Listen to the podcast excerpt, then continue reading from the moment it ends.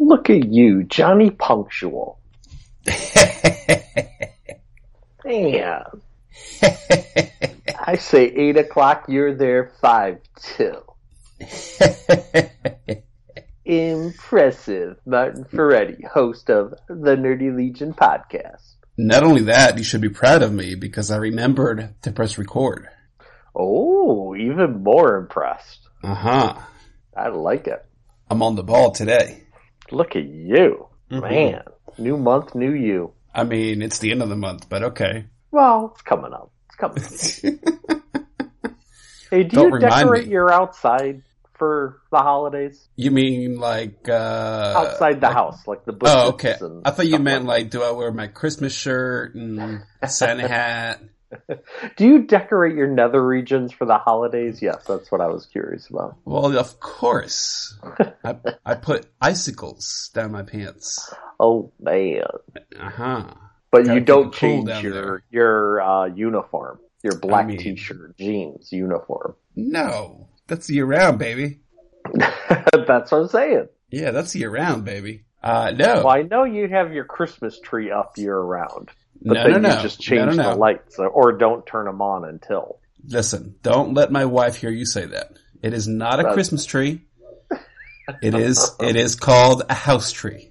Ah, the old house tree. Yes, right now it is a Christmas tree. Ah, so you plug the lights in. The lights are always plugged in year round. oh my god!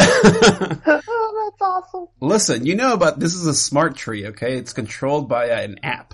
And so every month we change it to match whatever the holiday is that month. So last month for Thanksgiving, it was like orange and red and green and stuff, whatever it was. Uh, Sure. now, now it's red, green, and white for Christmas. Mm. Uh, come January, I don't know what we do. And then, uh, for, for Valentine's, it's red and pink. Oh, For St. Patrick's, it's like shades of green. no. hmm So you're Yeah, we- festive year round. Oh yeah, we we rock it out at this house.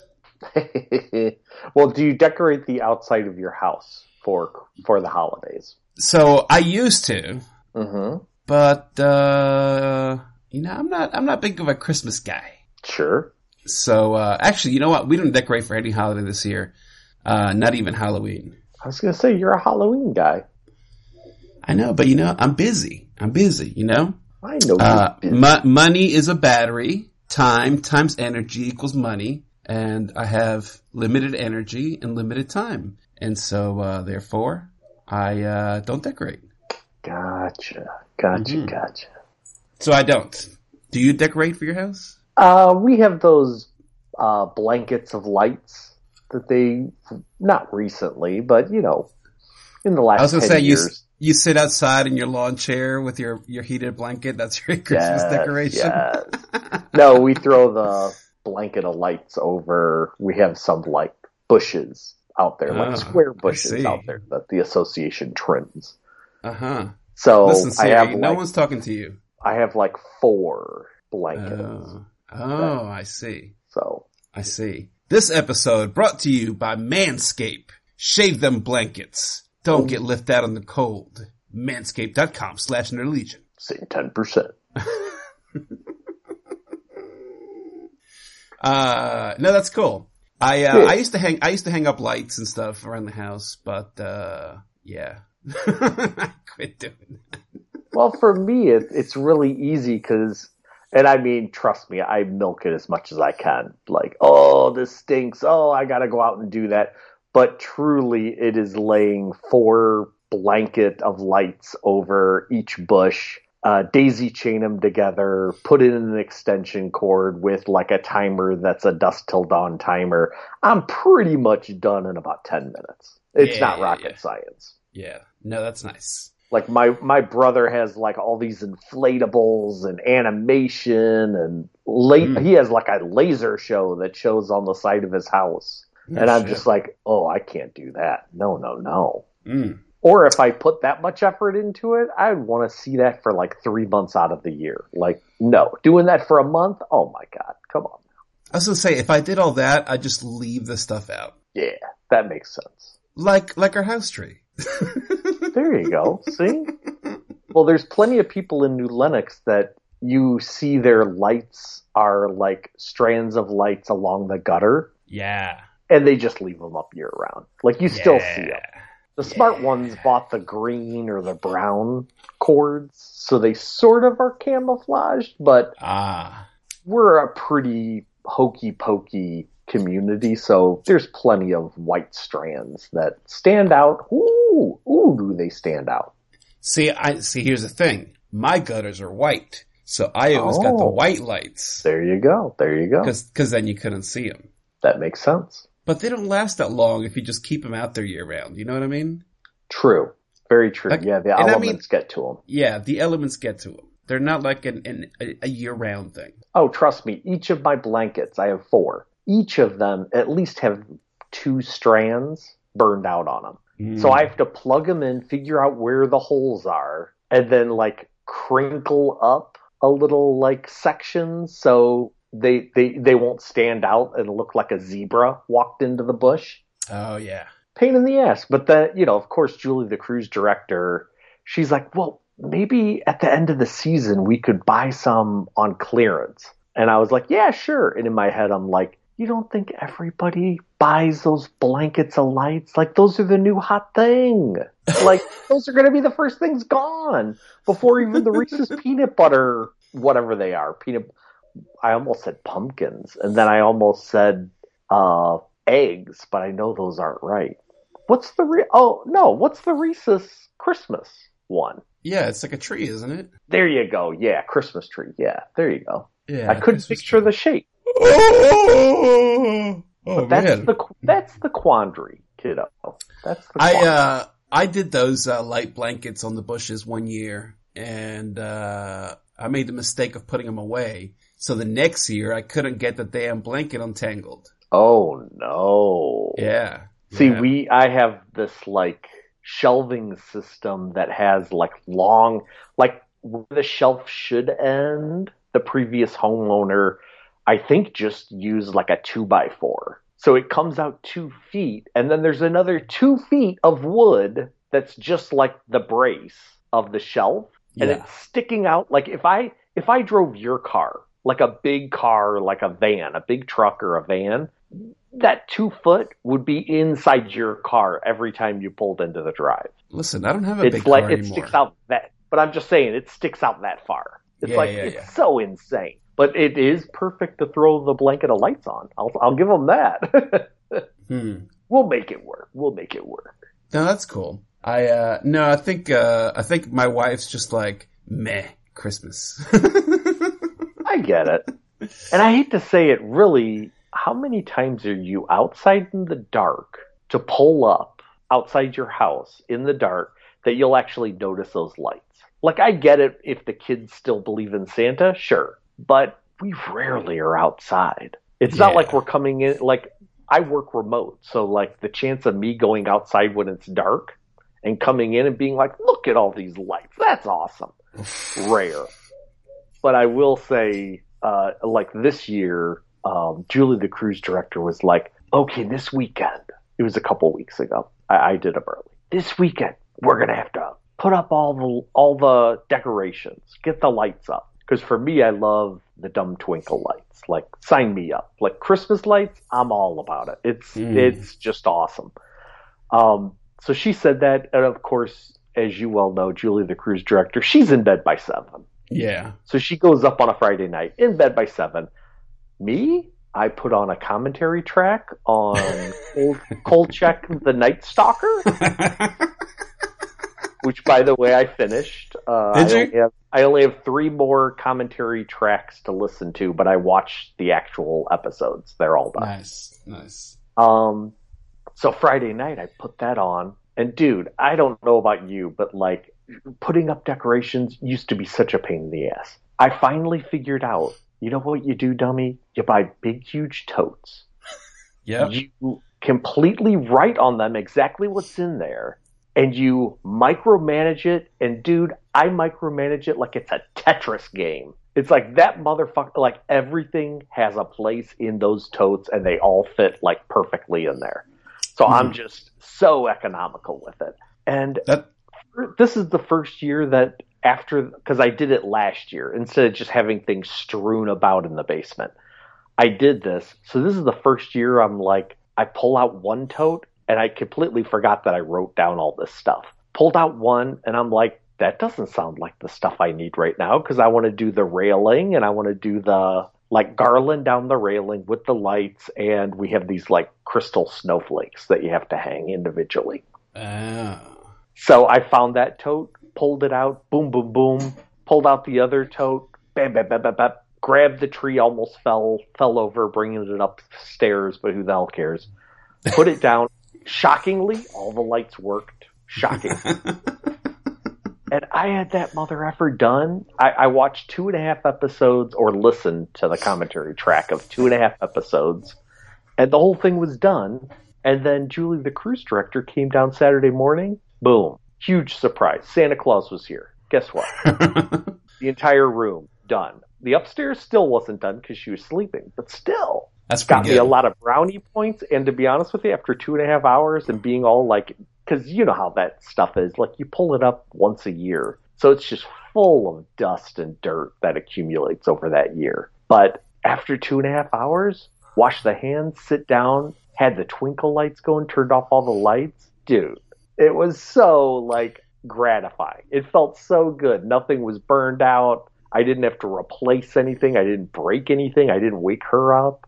So good. so awesome. Pat, pat myself on the back. I felt like Tim the Tool Man Taylor. It was great. or I Nice. should say Tim the Tool Man Taylor mixed with uh um what's his name? God, I'm trying to think of his name. Uh the guy that used to host Project Runway. Oh yeah, I know who you're talking about. You know that make it work guy. Yeah, I felt like Yeah, that. yeah, yeah. I was doing a lot of decorating. What's his name? Let me look at it Tim up. Gunn. Tim Gunn. There you go. I was thinking Tim Tracker, but I'm like, no, that's a YouTube personality. Not to be confused with James Gunn. Ooh, Mhm. that's a that's a good one. I mean, they look just alike, really. I did watch the uh, HBO Max. They finally put out uh, a first run Christmas movie. Uh huh. That The eight Mariah Carey special. No, eight bit Christmas. Eight bit Christmas. yep, Okay. 8 bit Christmas, and it was set in the late 80s, and it was around the fever of all of these kids in middle school trying to obtain the hard to find, hard to get uh, Nintendo, uh, the Super Nintendo system. Uh huh. And there was a lot of stuff that I could relate to. Um, I was going back and forth with Glenn about it uh, for whatever reason. He was he was uber critical, but I was just like, dude, come on. I'm, I'm like, did you not read my post? My post pretty much said it's a cross. It's a what if John Hughes did a Christmas story? Mm.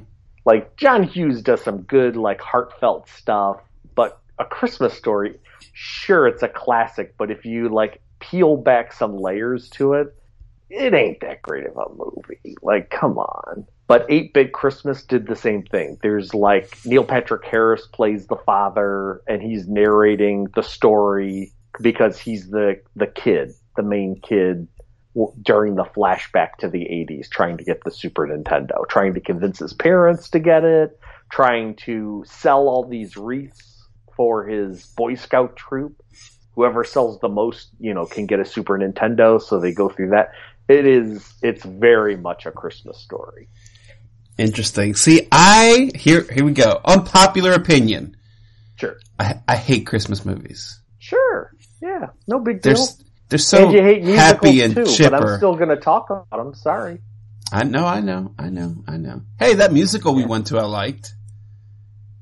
The what was it called? The Angry Really? Inch. Hedwig and the Angry Inch. Yeah. Yeah, that was great. Yeah. It was like uh, it was like a mini Rocky Horror Picture Show. Yeah, it's a good musical. Yeah. Uh, but yeah, I, I'm just not a big fan. I don't like I don't like sappy, happy stuff. Boo, patooey, patooey. That's what I say to Oh, happiness. I'll I'll take I'll take that saccharine stuff for about three weeks out of the year. Mm, Nope. and believe me. me, it, it it is not. It's not Dune. It's not. It's not going to be a Christmas classic. But hey, what the heck?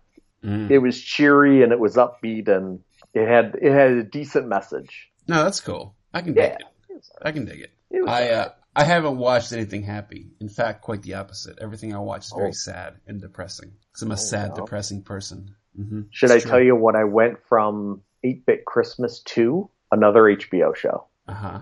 Hammer Horror Films Dracula AD 1972. Oh yeah, I saw you posted on that. Yeah. How was it? Completely. gosh, come on. What? Come on. But it so fit the bill. It was so good.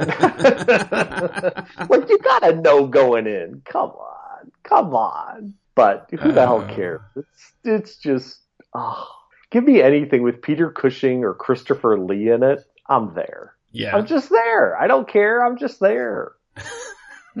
Like I don't and believe you know what's great about HBO Max? The little all the way over when you go to a movie, they'll have the play symbol, the plus symbol to add it to your queue. yep. And then they have the little like director action click, whatever the hell that thing's called. I'm sure it has a name, but I don't know what it is. But it's whenever it's like Friends episode three, take one, click that thing. They have that Ah, symbol all the way over to the to the right.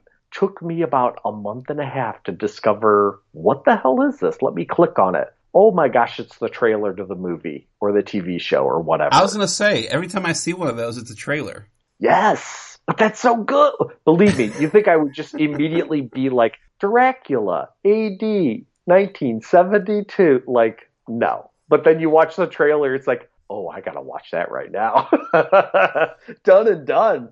Julie, the cruise director, you just watched that Christmas movie with me. Time for you to go upstairs because I got 72 to watch.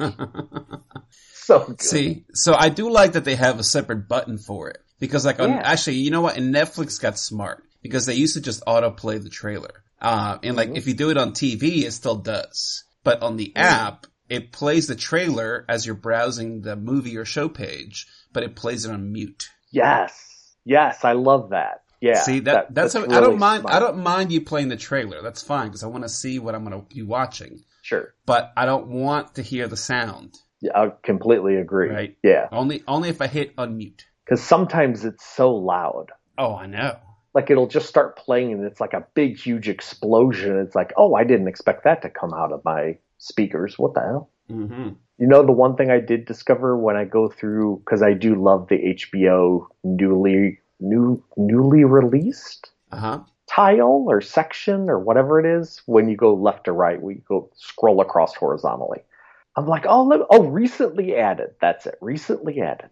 I always go through that just because it's a great way to like. I don't want to go to the TCM page. I don't want to go to Studio Ghibli page. I just I want everything right there, and they do a good version of that. Scrolling through, I saw some holiday films. Then I came across a film never even knew it existed. It Hmm. was released in 2003. Um, it has the dude that voiced over what the hell's that show? Oh God, I want to. No, it's not. It's a Wonderful Life. It's not Small World. Shit, it was on ABC in the 80s Oh, I don't know. with the kid, the the guy that's looking back at his life. It's a boy, and he was interested in that Winnie Cooper. Oh, um, crap. Yes. Wonder Years. Wonder, Wonder Years. Years. Yes. Yeah, Yes, Daniel yes. Stern. Daniel Stern. Wow, I can't believe I pulled that name out. He stars in it. The original starred my guy from Kolchak Night Stalker, Darren McGavin. They came out with Christmas Story 2. No, it's too much. Uh, It's it- too much. it, I'm telling you, I'm No. telling you, if you have HBO No. Max, go watch that trailer. It is hideous. It is amazingly bad. Whether Yep. you're a fan of the original film or not, it's almost like osmosis. You, everyone has seen that stupid movie. but I'm telling you, you watch this now, and it is just god awful. Every bit of it was god awful. Oh. Uh, listen, unpopular opinion. I think Christmas Story is god awful. So I can only imagine a sequel to a Christmas Story being extremely awful. I'm telling you, you should just go watch. It's just terrible. Just terrible. Here- Here's what It's I almost like you're watching. It's almost like you're watching a Saturday Night Live Mm, skit of what a Christmas Story sequel could be. It's it's that bad. It has like like Ralphie. It's an older kid, probably 15 years old, with an obvious dyed blonde hair that looks completely out of place. And then his kid brother doesn't look like he aged more than two years. But Ralphie looks like he aged 15 years. Hmm. It's so bizarre. And then Daniel Stern as the father, and oh my god! And they just retread everything. I'm telling you, like I'm sure the Bumpus's dogs come back into that kitchen for whatever reason. It- it's just like, oh my god! I'm telling you, it's like a Saturday Night Live skit. It was crazy how stupid it was. See, and this is why Die Hard is the best Christmas movie of all time. It is. That's a See? good movie any time of the year. That's true. Yeah. Uh, but I like this kind of, see, like, so here's, here's my kind of Christmas movie. okay. All right. Die Hard. Yes. The night, the nightmare before Christmas. Sure. Reindeer games. Oh, that's a good one. You know what I mean? I want Uh-huh. stuff blowing up or oddly creepy things happening. What was that movie that I watched? There's like, uh, like a Norwegian, oh, Krampus. Oh, what it's yeah. called. Uh, where they find Santa Claus has been frozen in an iceberg for like whatever, a long time. And they get it out of the iceberg and it's not Santa Claus, it's the Krampus. And he goes on a murdering spree. Mm. It's the greatest terrible movie of all time. You know, it's a great Christmas movie. Dead Snow. Have you ever seen that? With I the know Nazi all. zombies. I think you suggested Dead Snow.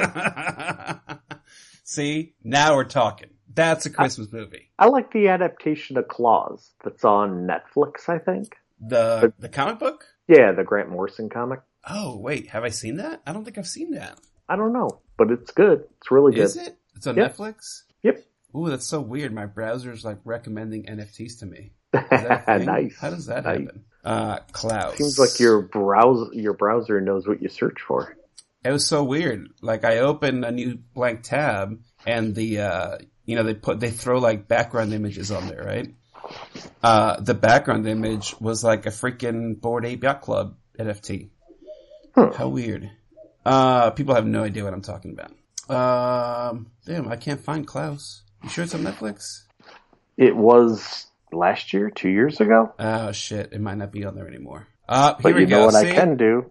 Alien Christmas. Now we're talking. What the Ridley, Ridley Scott franchise? No, it looks like an, an animated thing. Alien Christmas. Oh, An alien crash lands somewhere during Christmas. That's what we're talking about. It's animated, so it can't be terrible. Yeah, Klaus. Yeah, Klaus is on Netflix. Is it? Yeah, K L A U S. Yeah. Oh, is 2019. is it animated? Yeah, Jason Schwartzman does the voice, and J.K. Simmons does the voice of Klaus. Rude humor and mild action. Oh, that is it. Well, farts. All right. I added it to my list. It's a good Um, one for the whole family. I'll uh, I'll add it. I started watching. What did I watch last night? I watched the first episode of Arcane last night. Okay. Um, because you know I finished uh I finished Midnight Mass. Fantastic. Uh, yes, so I I, can't watching. believe I got a rec- recommendation on that. Yeah, well, I, I can't believe it either, but you did. Oh, I, I gotta mute this this chat here. Hang on a second. Let me mute this chat for eight hours. That's how long this podcast will take. Um, Arcane. No, I got that from uh from the Dreamboat, Julian.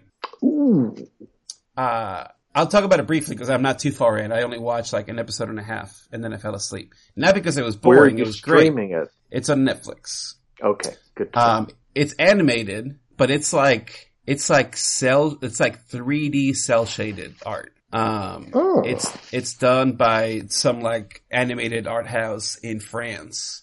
But the reason that it was recommended by the Dreamboat is because it's based on the hit Riot Games game League of Legends. oh my! Yeah, which I played one time with my brother when I was super drunk, and I Leeroy. Jenkins the shit out of it. Um, so I know nothing about this game, but I started watching the show. It's actually really quite good. Um, and I, from what I watched, you don't need to know anything about this video game. Uh, in fact, rarely do I look up shows, but I looked it up and all the critics agree. You need to know nothing about League of Legends to watch this. Um, but it's good. Like, it's beautiful. And the story is like really Hmm. good. Yeah, I was very surprised. Uh, so Arcane on Netflix. I'll report back on that. But I think Does he get more? Does Julian get more out of it since he is a league player? Um, he didn't comment too much on it. So, you know, we have a, we have a group chat with my dad and my brothers and, uh, somebody had said something and I was like, everyone needs to watch Midnight Mass right now. And Julian's like, watched it. It was awesome. And so then I was like, Hey, have you watched Cowboy Bebop? Cause, you know, he's an anime guy. Yeah. And before he replied to that, he chimed in about Arcane. So I already had it on my list. Mm. Um, I actually, I ended up bumping a show just to see what Arcane was about. Oh, Um, my. cause I had finished Midnight Mass and I started Hellbound on Netflix. Mm-hmm. Um, and since Julia said something about Arcane, I was like, oh, it's next on my list, but let me just like watch an episode now, right? Mm-hmm. Um, but yeah, it's very good. And, uh, Cowboy Bebop, he said, uh, it's very different from the anime, but Yeah. the main character is spot on. Okay. Because I still have to watch that. Okay. Yeah. Very excited. Well, and my thing was like, dude, I haven't watched Cowboy Bebop in like 20 years. You know what I mean? right. Yeah. So like, I'm not gonna remember shit about it. or if it just sort of hits the shadow of what the animated series was, you'll be like, yeah, they got it on. They nailed it. Yeah. You know, they're in the They got ballpark. it on. Uh, but no, I, I do want to talk about Midnight Mass. oh, please do. All right, Midnight Mass. It's seven episodes on Netflix. Uh, they're like a little over an hour apiece. Okay. Mhm. Um, oh no, you wouldn't have watched it. So it's from. I, uh, I know Mike- the pre- I know the premise of it. So okay, so the director is Mike Flanagan. Okay, which uh, he did the House on the what is it? The Haunting of Hill House. hmm and he did the kind of sequel, but not really because it's just an anthology. Uh, The Haunting of Bly Manor, which I haven't finished yet because I forgot all about it. Uh, but he's great, and his wife's always in his shows and movies. Um, And so was that's in cool. that one real creepy stalker. He acted in that creepy stalker film. Which one was that? Was he? In, he was in Hush. No, no, no. Oh, I thought you meant Hush because he directed You that, and she, she's on. the main character. You continue on. I'll find it. Alright, you find it. Uh, for anyone that hasn't seen Hush, highly recommend it. Go watch it. Um, it's about a girl who is deaf mute and she's getting stalked by this like serial killer and her house is like in the middle of the woods. Oof. So yeah, it's great. It's fantastic. Hush. I think Shit. that one, it used to be on Netflix. I don't know if it still is. Um, it's very tense. All his stuff is very tense. Here's what I love about this guy. Like Hush was a great movie, but then like his TV shows are like what I consider to be real horror. Okay. Um, because like a lot of people watch horror movies and they think like zombies or vampires or like, uh, slasher flicks, right? Uh, like, you know, Halloween, like those kind of things. Or, uh, something like, like, um, what do they call that? Horror porn? Like Saw or, uh, Human Centipede, like those kind of flicks. Mhm. And like, I get it, but like, that's not really horror, right? Like romantic horror, I'm talking about. Not romantic like love horror, but romantic like from the 1800s. Um, where it's more about like suspense. Okay. Like, like the reason that Alien is a horror film, even though it's technically a sci-fi film, um, because it uses all the horror tropes of like the monster that you never see except like in the shadows. And that Mhm, makes it mhm. like extra creepy. Um, and so he's really good at doing that in his stuff. And in particular with House, whatever it was, The Haunting of Hill House, it's like incredible. Um, and he does some of that in this show. So I wanted to watch it because the premise sounded interesting. And once I started watching the show, there's a twist that I didn't realize because generally I don't read reviews. Um, and like I saw the trailer for this, but I didn't catch like the twists from the trailer. Wow, and Uh, you didn't you didn't guess the tra- the twist because usually you're pretty on with the guessing. Oh no, I guess the twist pretty early. Ah, okay, gotcha. Yeah, but like, but once I started watching the show, um, not like all the twists, but like the main twist. And Sure, it's sure. not. It's not like. I, I don't want to say that it's like photographed, but like I think it's pretty obvious what the twist is Okay. um, from the first episode. So uh, I'm gonna spoil it real quick. If you don't want the spoiler, cover your ears for five seconds. The twist is it's a vampire story. Ooh, nice. Yes. Um, but, uh, but, but it's not about that. It's about this town, this, these people live in this town. It, it's just like a little island. Okay. Like 30 miles offshore. And, uh, like there was some oil spill or something years ago. And like it's, it was a fishing town, right? And, and so because of this oil spill, a lot of people weren't making any money fishing. So they just left and went to live on the mainland. Um, and so like the town is basically dying, right? Like there's some young people, but not very many. Uh, it's mostly old people or like retired people or like people that are still fishing. Um, and so like the economy sucks there, right? Like everything's kind of run down. Uh, but the people that stay there just like really love this island because they've lived there their entire lives. And, uh, the story, well, there was a twist with the main character that I did not expect. Um, but the main character has kind of, he left years ago. Okay. He went to college and became like a, a startup VC or whatever. And, uh, you learn in the first episode that like he partied too much and was uber drunk, uh, got into a car wreck and he was fine, but the girl that was riding in the car with him died. Okay. And so he goes to prison for manslaughter for four years. And after the four years, he needs to go somewhere. And so like his, his mom's like super excited for him to come back, but like everybody else is like, eh, you know, whatever. Hmm. Um, and so throughout the season, you learn like how he got to that point and like why people feel the way they do about him. So a lot of the show is about like making amends. And so at one point, like, you know, part of his release entails that he got to AA, for example. Uh, but like the stuff that they discuss in AA is like stuff that they need to do like with each other, basically, right? So it's about like rebuilding all these relationships, all like thinly veiled in this like uber religious fervor caused by this new preacher that comes into town. Um, because the, the preacher of their, their Catholic church, I guess there, um, he was like in his late eighties, right? And he never been to uh, Israel. So the town like pitches in to ship him off to, to Israel to like, you know, walk the path of Jesus. And during, like he's got like dementia basically. And during one of his outings, he gets separated from the group, ends up like getting lost in the desert and there's a sandstorm and this like, I mean, they kind of described it as a cave, but like there's stairs and stuff going into it and there's like columns in the cave. So it's more like, maybe like an, like an early Christian church where they're like hidden spots, right? Far away so people don't like catch them and kill them. Um, and in this cave, there's a thing. Look, I already gave the spoiler. There's a vampire in there and he Ooh. bites the preacher, uh, and turns him into a vampire. And so he comes back into town under a different name because obviously he looks 60 years younger. Hmm. Um, and so nobody recognizes him except one lady who's like really deep in dementia. She's like the same age he is. And she's the do- the mother of the doctor of the town. And so like throughout the season, you learn like what his plan is. And basically during communion on Sundays in church, he's been like, mm, I mean, you can imagine with all the blood imagery here, uh, and the body and blood of Christ, he's been secretly like spiking the church wine with a little vampire blood. Oh my gosh. Yes. So that leads to a bunch of twists like halfway through the season.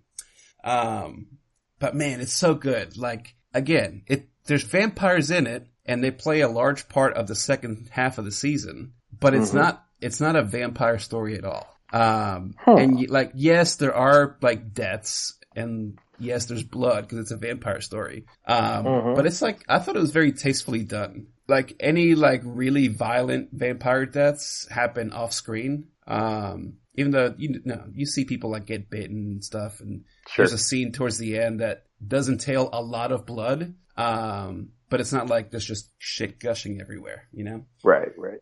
Um, but But is ultimately, it like, really like tense? I mean, do they work on the tension? Like, what what makes it more horror-y? well, for one, like, you don't really see this vampire for like a few episodes. Probably not really till like episode four. Hmm. Um, like you might see this thing flying around, but like you don't know what it is, right? Or like even if he's like flying around town, you're like, "Ooh, is he gonna go somewhere and like murder someone violently?" But like, nope, none of that happens, right? Um, again, like things escalate towards the end, yes. Um, so there may be a little bit of that, but again, most of it is off screen. It's very like nonchalant. Uh, but again, it's just the fact that like you have all this tension where like they're playing with all these different tropes. And so you expect that like this thing will happen, but it doesn't happen because that's not what the show's about. Mm. Like they're just using that as kind of an allegory for this other thing that's happening with this family and in this town. Um, you know, it's like, uh, what was that show? Like Pleasantville. Remember that movie Pleasantville? Oh yeah. Where like everyone pretends everything's like perfectly normal because it's the 50s and everything's beautiful. But like secretly, like everyone hates each other and like deceives each other or like cheats on each other or like wants to kill each other. Uh, there's a lot of that. Gotcha. Right. So it's it's what's really happening in that town, Yes. not just the facade that's like pulled over it. Right. So they just like ignore all the bad stuff because if they accept it, they realize like how shitty their lives are.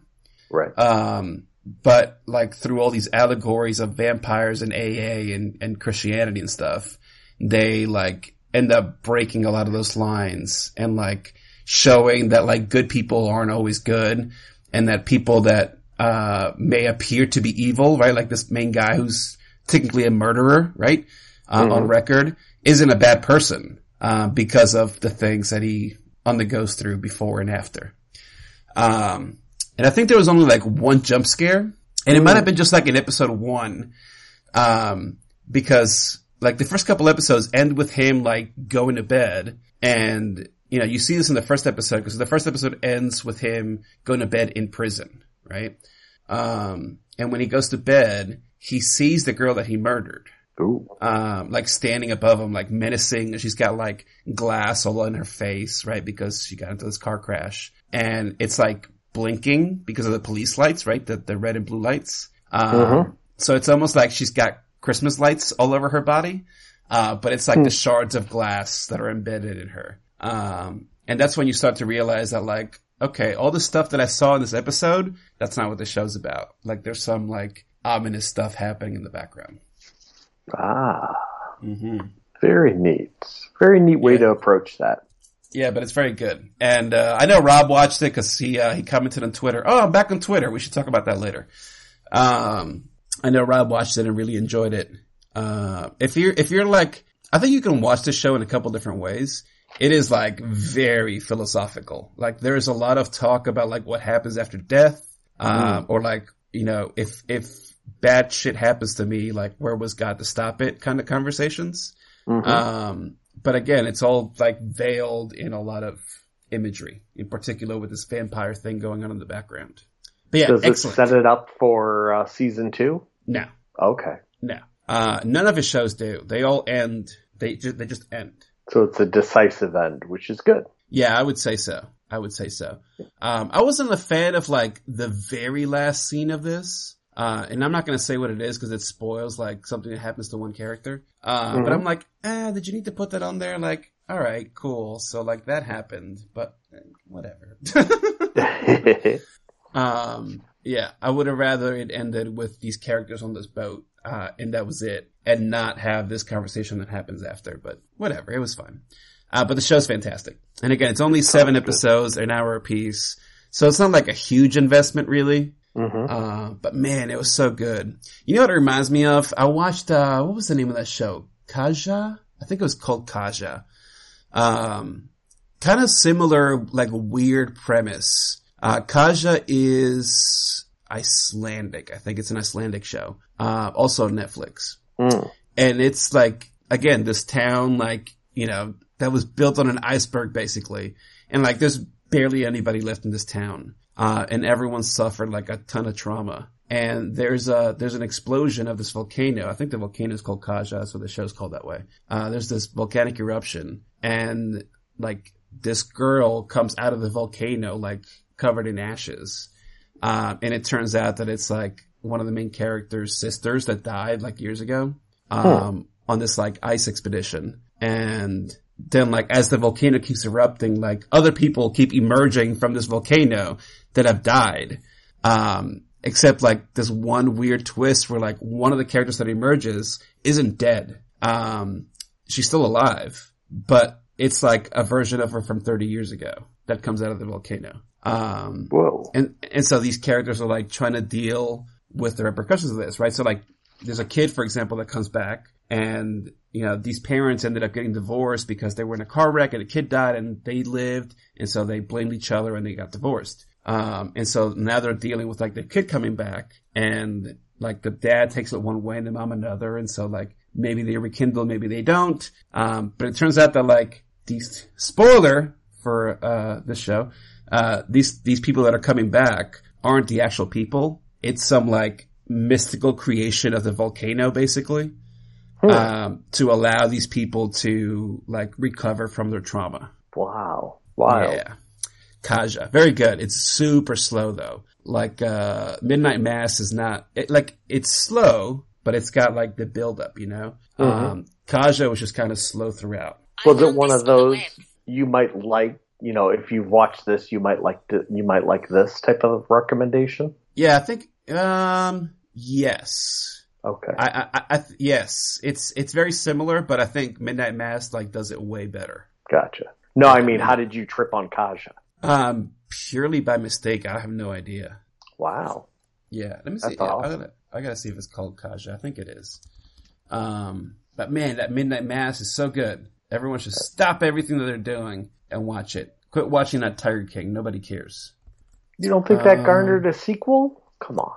Kaja. Nope, it's not called Kaja. It's something with a K. Oh. God damn it. Is there, can you do like, um, how do you do, there's gotta be like a recently viewed tab, right? Uh, there might be do you want to finish type tab. Yeah, but I finished it. Yeah, but you might not have went through all of the credits. Movie about volcano doppelgangers. How about that? Oh boy. Um, it's not a movie. Hang on. Show. Up a uh, a search result for Kris Kristofferson. no, but it did recommend uh, Us. Ah, there you go. A little Peele action for you. Yeah, a little Peele action. Ah, there Did it is. ever- Ka- it's called Katla. Katla. Katla. Boy, oh boy. That's a mouthful. Yeah, Katla. Well, you know, it's it's from Iceland. Did you ever finish or did you watch the Jordan Peele Twilight Zone? no, I did not. Okay, was curious. Here's the thing. your alley. Look, I mean, I, I need to. I just have this thing where like, I, his movies are great, but I just feel like they're all very similar. And you know what I don't like is when other people do like the same thing. Um, Mm.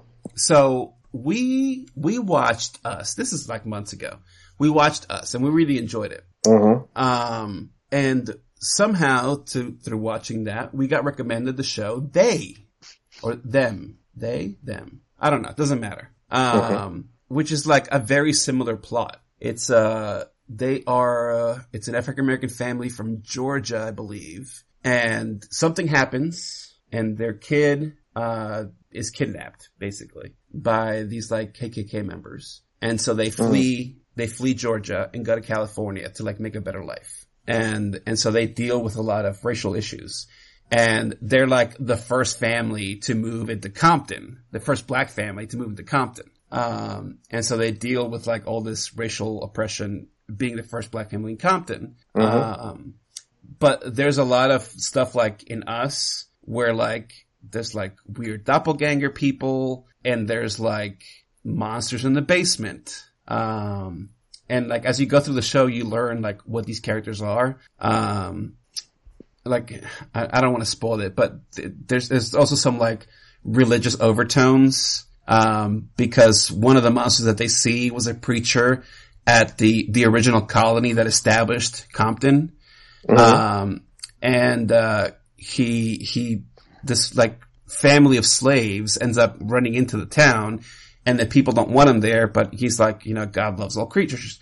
Um, but he's like, through this whole time, he's going crazy because he's seeing like visions of God.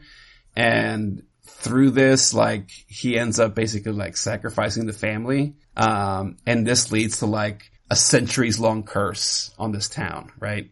Um, and so there's there's a lot of similar elements. Like it was great. It was like super tense. Hmm. Um, and even though it was only like maybe eight episodes, I felt like it was a little too long. Like maybe six episodes would have been good. Sure. Um, but uh, but it was great. Uh, yeah, I think it's called they them Gotcha. them. Yes, so that's Spike Jonze. Hang on, Spike Jonze. them TV show. It's not Spike Jonze, but I feel like it's somebody like Spike Jonze. Uh, them American horror drama anthology series created by Little Marvin. That's it, and Lena Waithe. Mm. Yeah, it's quite good. I think it's on Hulu. Well, what's what's worse though, having like Jordan Peele's Twilight Zone, and then everybody sort of trying to ape what Jordan Peele brings to the table, Mm. or you getting served up things that are very similar to Jordan Peele, and it waters down like what he's doing for you. Hmm. Interesting. Like Twilight Um, Zone might not be a great example because people are trying to make it like the old traditional Twilight Zone episodes.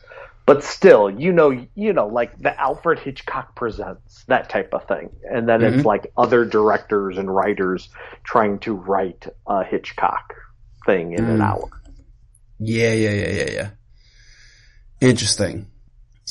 Huh. I don't know. I, hmm. Cause see, I would say that them is better than us. Okay, But then you, but then you think about it, like the similarities, like even in the name, right? no, for sure. And you're like, "Ugh, But could that not be like, because they could like stretch it out to eight hours instead of two hours that Jordan Peele had? yeah, maybe. there is a benefit to it. Like you said, it went on too long, but at least you got to play in every little bit of that sandbox instead of just an hour and a half. Yeah, that's true. And the thing is, like, I mean, you gotta admit, right? Like, if Jordan Peele hadn't done that movie, then you wouldn't get, like, all these offshoots, right? For sure. And that's not like a, a knock on Jordan Peele or anything. It's just a knock on the industry. And that's the way it always works, Mhm. right? Somebody, like, comes up with some new, like, innovative shooting technique, right? Or, or some, like, new way to tell a story. And, like, everyone goes crazy about it. And then they just, like, imitate it because it did so well for this person that, like, well, let's rake in some money. You know what I mean? Yeah, it's like Um, John Carpenter with Halloween. Like there was no Yeah, right, right. that type of film going on, and then all of a sudden, guess what? A year, year and a half later, there was everyone doing that type of film. Yes. Yes. Um, which I, To I varying, I'm, I'm fine to with that. varying uh, versions of success. For sure.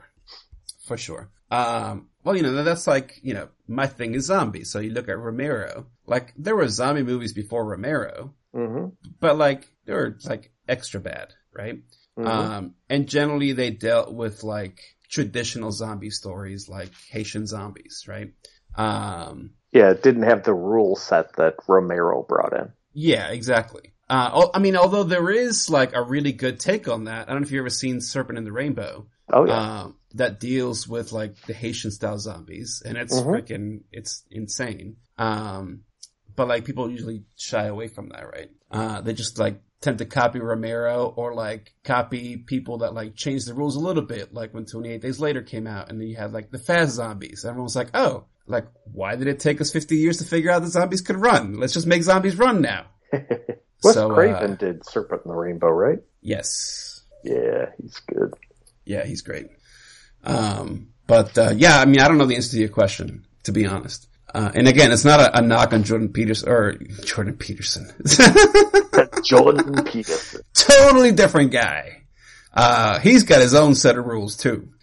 Um, I Jordan think I'd rather like a presents version than everyone trying to do their own version of Halloween. Mm, I think I'd rather like a presents. Like like if something came out like Quentin Tarantino presents, you know, Saturday Westerns, then you get all of these people doing their own version of a Quentin Tarantino Western. That Yeah. might be interesting, but to get all of these knockoffs after something's uber successful, uh, I don't know. Isn't that what uh, what that one film was supposed to be? Oh god, it was Tarantino and um, crap. You know, it was a double feature. Oh yeah, uh, Rodriguez. Rodriguez, yep. I thought that was supposed to end up being something like that, where it would have been more like a Tarantino presents, like people imitating Tarantino movies. Yeah, and both of them imitating uh, exploitation films. Yeah, yeah, yeah, yeah. Well, and that was another one too, right? Like when Tarantino started coming out with movies, everyone's like, "Oh, well, Tarantino, let's copy Tarantino." Oh yeah, then you got like five different versions of Pulp Fiction and Reservoir Dogs. Exactly, exactly. Which I mean, I, that inherently is funny, right? Because Tarantino is just like copying other genres. For sure. Yeah. Yeah. So, uh, huh. But some Where's of them are at? awfully good. Like some of the offshoots, don't get me wrong, some of the offshoots are really good and some are campy and that still might make them good, but it's just like when Pearl Jam gets big or Nirvana gets big and then all the other record labels are like, we need our own Nirvana. Go, go find them. Go, go, go. You know what, Nick? We are master seguers because this leads to the discussion of a documentary we both watched. Uh oh. Jagged. Oh, yes, Jagged. Yes. HBO Max, Jagged. HBO Max Jack. And so here's the funny thing. I even told my wife this because you told me about it and I made a joke. Yes, you did. You said that you had watched uh, the Woodstock thing and then you were going to watch this thing called Jagged. And my joke was, oh, a documentary about Alanis Morissette. And you said, well, yes, it is. Mm-hmm. Um, I was just making a joke. Anyways, that night. Well, it's it's by that production company, uh, Music Box, that did. Uh, yes. what was it? Woodstock '99. Woodstock This was their next one. Was Jagged, and then last week they released, um, DMX. yeah, the comeback year of DMX Yes. before he passed. Yep. Um, so anyways, then that night or the next day, my wife's like, Hey, there's a documentary about Alanis Morissette. And I said, Nick just told me to watch it. We should watch it. So we watched it. Look, you know, I'm not a documentary guy. Shame on you, but okay. I'm not a documentary guy. It's fine. I mean, I, I like documentaries, don't get me wrong, but I'm very selective. Sure. Um, I don't like actively seek documentaries. yes, we are But, different uh, there. I, I loved it. It was so good. You know, my own, the the one critique that I would give to it, I wanted to see the same care put in because it was all about Jagged Little Pill. I didn't know that going in. I just assumed that was the jumping off point, and I assumed I was going to get the same Oh. care going into the second album because there's no way you can live up to that. There's no way that isn't a sophomore slump, even if it has like three number one hits. It just is going. It has to be compared to Jagged Little Pill, and it will never live up to Jagged Little Pill. That's what I wanted to hear. But then I quickly just was like, they're not going to do that. They're obviously not going to do that. Right, right, right. Yeah. Yeah, I thought about that at the end when when she's like singing her new song about her kids, Mm-hmm. and I'm like, eh, this song's not very good. Oh, I liked it. I thought it was really cute to see I her mean, with it- her daughter. it was it was cute, but I don't know about like a song that you would release, right? Like maybe a song you would write for your kids. Who the hell knows actually what it would sound like with production, though? You know, True. Yeah, yeah, yeah, that's true. I just Uh, loved seeing her interaction with her kids. I was like, man, that is a loving mom. Holy mackerel! Yeah, yeah, yeah. Which I was surprised her kids are so young because she's not young. No, no, but they're cute little kids, boy. Yeah, yeah. Uh, so yeah, so it's about like the the rising of Alanis Morissette from like teeny bopper singer uh, to Jagged Little Pill, which you know I knew the story, but my wife didn't. So she was surprised to like see her touring at malls and shit like that. Um, yeah, during like, the Tiffany uh, Debbie Gibson mall Yep. tours. Yep. Uh, but see, I remember some of that talk when Jagged Little Pill came out about how like, oh, she used to be like a teeny bopper in Canada. And I'm like, oh, I gotta look this up. Of course, back then it was hard to look stuff up because like, I don't think we had Google yet, you know? But, uh, but yeah, you could find this stuff if you really wanted it. Um, yeah, I don't know, man. Like, I, I really like that, that whole album. Um, I wouldn't be like, ooh, Alanis is on tour. Let's go see Alanis. Um, but like, you know what? Watching some of the, the concert footage, I kind of wouldn't want to see that. Like, that I- seemed like a fun tour. I wish I went to that tour. Yeah. Yeah, it seemed like taking it, uh, looking back at it, it seemed like she was definitely so in control of everything. But I also can't blame any of the bandmates that were like this is not our band. This is her band. Like we're all replaceable. Yeah, yeah, yeah. Like you better get in line. Yeah. But it was fascinating to to hear about the like boy, all the sexism and like all these people just trying to figure out what all these songs are and who she's dating and who's she talking about and it was just and oh my god, she's giving a blowjob in a movie theater. Oh my god.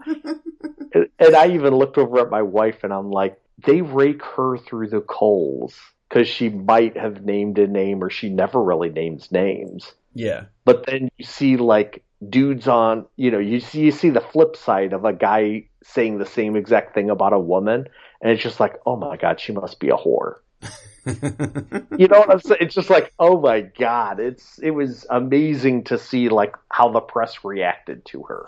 yeah. One of the best things I thought in that documentary was her cutting that first single, putting it on K Rock, which I've never heard K Rock, but if you're at all interested in music, especially in the like 80s, 90s, 2000s, you know how big K Rock is. That's you know that's the moneymaker. That that makes and breaks artists. Yeah, and well, and we had we had K Rock in New York, so Yeah, see, I I never heard it, not in the Midwest. Um, so it was interesting, like, oh, and then they put the single on, and it lit up the boards, and everybody was wondering where who the hell this person is, and it's just like, wow, the groundswell. I thought that was such a cool way to talk about it and illustrate it through the videos and like the concerts going from like 40 people into 5,000 people as soon as it went onto the radio mm-hmm. showed how mighty like that type of radio was, alt radio was. Oh yeah, and that girl from K Rock kept on saying it because she's like, because back then, if you made it on K Rock, you made it. Yeah, because people don't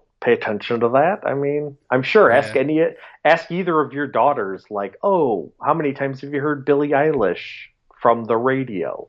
Yeah, My yeah, answer yeah. would be none because they don't listen to the radio. Yep. No, we just listen to Apple Music on the car. Yeah, you might listen to Sirius, but you're not going to listen to Sirius through the, you know, through the house. You're instantly going to go to your device and listen to it through that. Kids aren't going to get Sirius. No, I'm saying the parents have Sirius Oh, and they oh, okay, might yeah, listen yeah. to like Billie Eilish through I'm Sirius. sure I understand. Look, Oh Siri, my! It, Siri is very chatty tonight. I know she's very nosy. You need to mind your own business, Siri. That's what you need to do. But I thought it was really interesting. I thought that it showed a lot of stuff, and especially like the unwanted sexual advances that happened to her early on. Yeah, yeah. Pretty crazy that she took the high road on everything. Pretty Yeah, yeah, yeah. crazy. I mean, the filmmakers might insinuate, but she never verified anything. Whether it was Dave Coulier or a record producer, or you know, she never she never commented on it. Pretty pretty uh pretty classy. Yeah.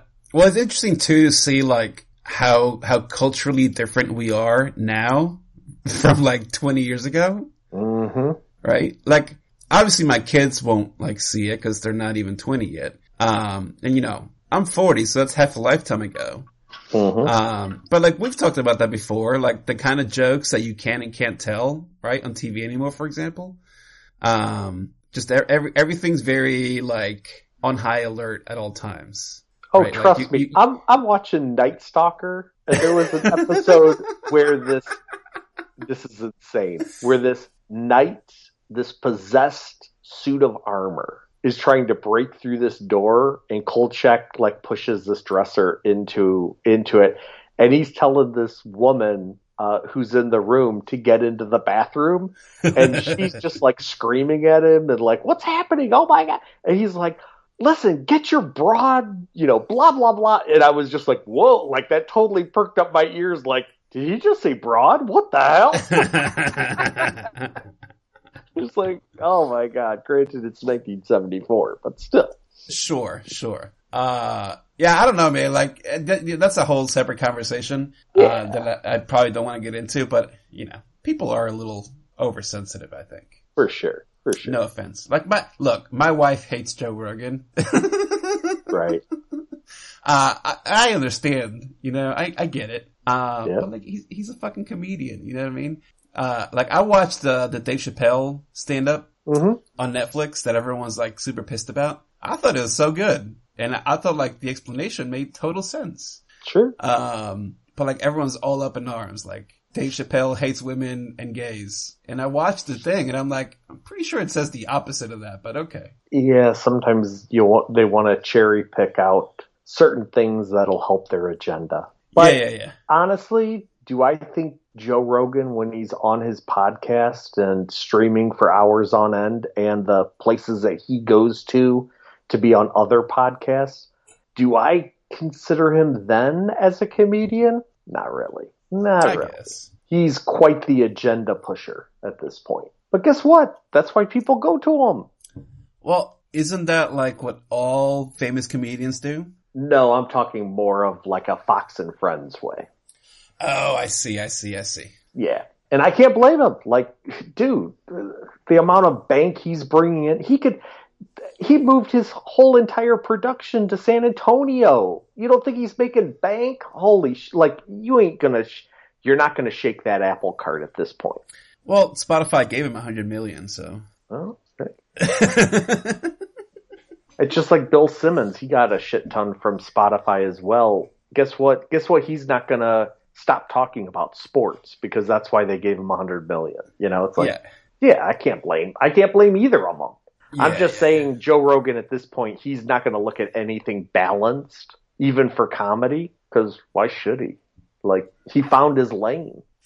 Yeah, I guess. Well, and that that's kind of what Chappelle was talking about in his thing, right? Like he didn't give a shit about the money, right? He walked away from Yeah. whatever was like 50 million to do Chappelle's show, um, to like just do his own thing. I just don't want to compare Joe Rogan to Dave Chappelle. Dave Chappelle's a freaking artist. Like right, Joe Rogan, he, he's an agenda pusher. Uh, Like- jock shock is what we used to call it. Dave Chappelle is, uh, guess what? He can take as many swing. He'll take swings left and right, and if he says something that is a little off color in a joke, I'm pretty sure he's going to come back around and like button that up. Yeah, yeah, yeah, for sure. Like he he doesn't just say flippant stuff. He I don't know, Yeah, I but it. he's one of the one of the few people that put out multiple uh, live sets on Netflix in a year, and it's and they're all like, whoa, that's an interesting. Like he just has interesting takes. Yep. Crazy, Yes. crazy. Chappelle show. I Um, tell because I watched um, the Rock and Roll Hall of Fame induction ceremony for 2021. oh, and Chappelle uh, inducted Jay Z. So to watch Really? him do 15 minutes on Jay Z and Barack Obama, pretty amazing. interesting. Yeah. I would watch that. You should. It's on HBO Max. Oh, is it? Yep. Huh. Can I skip like to just this part? Oh, for sure. There's Okay. long stretches of stuff you can skip. Okay, Absolutely. cool. Cool. Yeah, I'm not big on uh on on like award shows either. Yeah. I will say the Rock and Roll Hall of Fame, the way they do it is almost like mini documentaries, like historical cool. documentaries. Yeah, like you cool. you hear the songs that made the person famous, they go through the life story, and then it's like, and this is why, you know, they push music forward, that type of thing. That's cool. Yeah. Yeah, I'll They're watch good. that. I'll They're watch good. that. I uh, I asked my wife that though because we saw a commercial. Matter of fact, it might have been on Jagged. Um, or maybe it was something else. No, we were watching something on Peacock. Mm. Um, some award, American Music Awards, I guess maybe. And I was like, sure. people still watch those? like who's? I Listen, I watched I'm for real. Who's watching those? You know what I did with that regarding that? Because I know that was on like two weeks ago. I search on YouTube for the acts that I want to see. Uh, yeah. So it'll be like, oh, okay, you know, so and so performed. Oh, yeah, they're on whatever it was, American Music Awards. But I gotta say, I mean, once you go down that rabbit hole, you get to see like all of the people that were on the American Music Awards. I don't think, and I even told Julie, the cruise director, I don't think I ever remember a group that performed on the show twice, and that Hmm. BTS performed on it twice. Interesting. And I even told I even told Julie, the cruise director, I'm like, that's how much sway that they have. That they want that group on there twice so before every commercial they can be like coming up BTS, coming up BTS, coming up, now performing, and then 15 minutes later coming up BTS. I was like, damn, that is impressive. I'm like, holy shit, they must just be insanely popular through the world, which they are, obviously. They are, yeah, yeah, yeah. But still, to be on it twice in one show, I can't remember any group that they've had on that stupid award show that was on twice. So, see, you answered my question. Who still watches music awards? BTS fans. For sure. And they're, and guess where they are? Worldwide. Yeah, yeah, yeah. But guess what? In my YouTube feed, if I see American Music Awards, New Kids on the Block, and um, New Edition battle, oh. oh, you know, damn, you know damn well I'm tuning into that. Are you kidding me? Come on now. Come on. Battle of Boston right there. Come on. yes, sure, why not? And I'm sure your wife watched it as well. She did not. Oh, I can't believe that. I thought she, She liked boy bands. Hey, we, you know, she and I went to see New Kids on the Block Well, then why didn't she watch them on American Music Awards? because it's not the same. Come on. We saw them. They were in Charlotte like three or four years ago. It was uh, it was Backstreet Boy, not Backstreet Boys, uh, Boyz II Men, Sure. and then Paula Abdul, and then sure. New Kids on the Block. That's a pretty stacked lineup, I gotta say. Yeah, Even dude, for and the- like retro, like you know, oldies lineup, Yeah. that's a Yep. pretty. You can you can just list off like on fingers and toes, and you'll run out of digits. Yep. Uh, it was good. And I mean, the tickets were cheap. I think it was like 25 bucks a ticket. Damn. Um, and they weren't like bad seats either, which is better than the last time I saw Boyz II Men. I saw Boyz II Men at the Columbia Country Fair, oh, uh, about 10 years ago. I paid $5 for those tickets. oh man. I'm Yeah. guessing the sound quality at a country fair can't be that good. Oh no, it was great. It was Really? Like, the amp- yeah, there's an amphitheater there. Oh, okay, good. Yeah, yeah, yeah. The one thing that I Uh, kept thinking when I was watching, uh, when I was watching New Kids on the Block and and uh, New Edition, I kept, th- and I even told Julie, the cruise director, I'm like, there's no way those NSYNC guys aren't furious that they can't go out and do these reunion tours without uh, Justin Timberlake. There's no way they're not like that freaking Timberlake. Come on, we could be up there doing this. yeah, I do wonder because uh, what's his name? Joey, Joey Fatone. He's Oh. like uh, he hosts like some game show. Oh, he's all over. Yeah, he What's- does like Food Network stuff all the time, and he's on that dumb uh, prank show on truTV. Oh, really? Oh yeah. Common Knowledge. That's the name of his show. Oh, there you go. Sure. Yep, Common Knowledge. Interesting. Um, I have never seen them live on TV or, or live on a show. Gotcha. Yep. Gotcha. Gotcha. But I used to sing "Bye Bye Bye" karaoke. Oh, that was your go-to. That was my jam. Dang! Did you have the moves down from the video too? Yeah, yeah, yeah. It was me and two other buddies. Yeah. Oh my god. That was like our halfway drunk point. We would sing "Bye Bye Bye," and the ladies loved it. Oh, I'm sure the ladies loved it. I would have loved it. I would have loved to seen that. Pull that video out. I'd love to see it. It's so funny because uh, the uh, the girlfriend uh, they're still together. They're married now. Um, but at the time was the girlfriend of the uh, karaoke DJ. Works for me now. Oh, jeez. Yeah. Wild. She so she came to me. She's like, "Did you used to do karaoke at this place?" And I'm like, "Yeah." She's like, "Do you remember me?" I'm like, "Not really." She's like, "I used to be like a lot heavier back then." So she showed me a picture. I was like, "Oh yeah, I remember you." and apparently, she like found a way to get into her MySpace page. So she Oh. could find, so she could find pictures of us doing karaoke. Oh my god. What? Oh, what would it take to see those pictures? Oh my god. Post those when you drop the show. Post those to the show feed. Holy cow, Uh, yep, good times. that's awesome. That would have been uh, 15 years ago. Yeah. Jeez. hmm We used to do karaoke three nights a week. Wow, you're committed. Yep. What was It your awesome. solo song? Uh, I used to do uh, a lot of Hootie & the Blowfish. Um, a lot of uh, Pearl Jam. All I want to be with you. Uh huh. Uh huh. I do that. Yeah. Mhm. I used to do that. Uh, but no, Incubus. Do a lot of Pearl Jam. Man, Um, my buddy Blake and I used to do uh, what's the song? Bodies. Let the bodies hit the floor. Let the bodies hit the floor. Remember that? yeah. I, yeah, I, I would do the singing parts and he would do the the screaming parts. It was awesome. We would Oh. bring the house down. We'd get up on the bar and start like jumping around and singing. Yeah, it's great. Oh, you are so emo. Good times. That that bar is not there anymore. It is now like an insurance place. Oh, jeez. Dang it. yeah, apparently the owner got caught with cocaine in the bathroom and they shut him down. What? Yeah, yeah, yeah. This is like years after we quit going there. Are you Uh, saying that he just didn't give any to the police and that's why he got shut down? I mean, no doubt. I mean, what the hell? You got to share the cocaine, especially with the police. No doubt. I love the cocaine. I love the cocaine. Uh, but yeah. So, uh, good times. Oh, karaoke days. I told my dad once I once I turn 90 and I'm getting into my twilight years, I told him over the weekend um that that's when I'm going to really develop an awesome cocaine habit. Oh, yeah? And he seemed very supportive.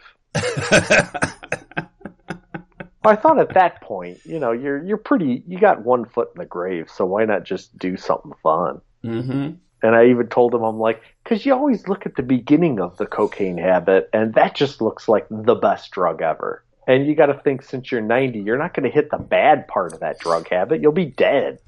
That's right. Well, I've decided when I make my first million in crypto, I'm gonna open an ayahuasca clinic. So there you go. I like that. I like Yep. that a lot. Yep. Good times. Keep me in Um, keep me in mind if you if you like a like a helper, An Like assistant.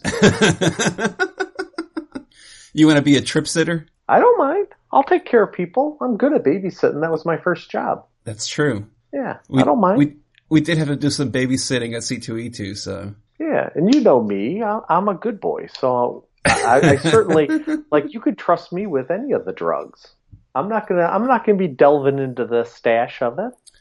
I'll be That's taking right. care of the people. I know responsibility.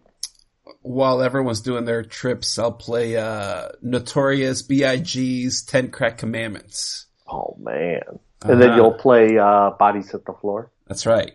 Never Really high off your own supply. yeah, that's when they're coming back up. Right. Yeah, You, yeah, yeah, yeah. you really want them to pop to attention. Yep.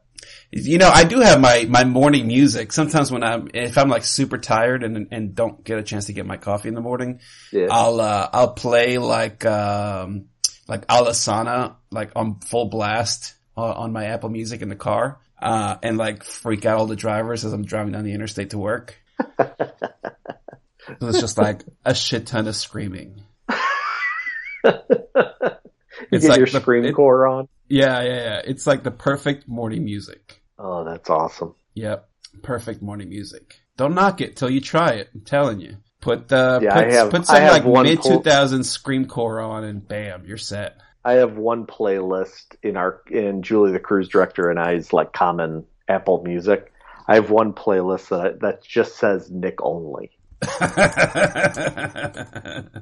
She's wandered in there a couple times and she's like, "Why do you even listen to that?" And I'm just like, "It says right on it, Nick only." Like, "Wh- why are you there?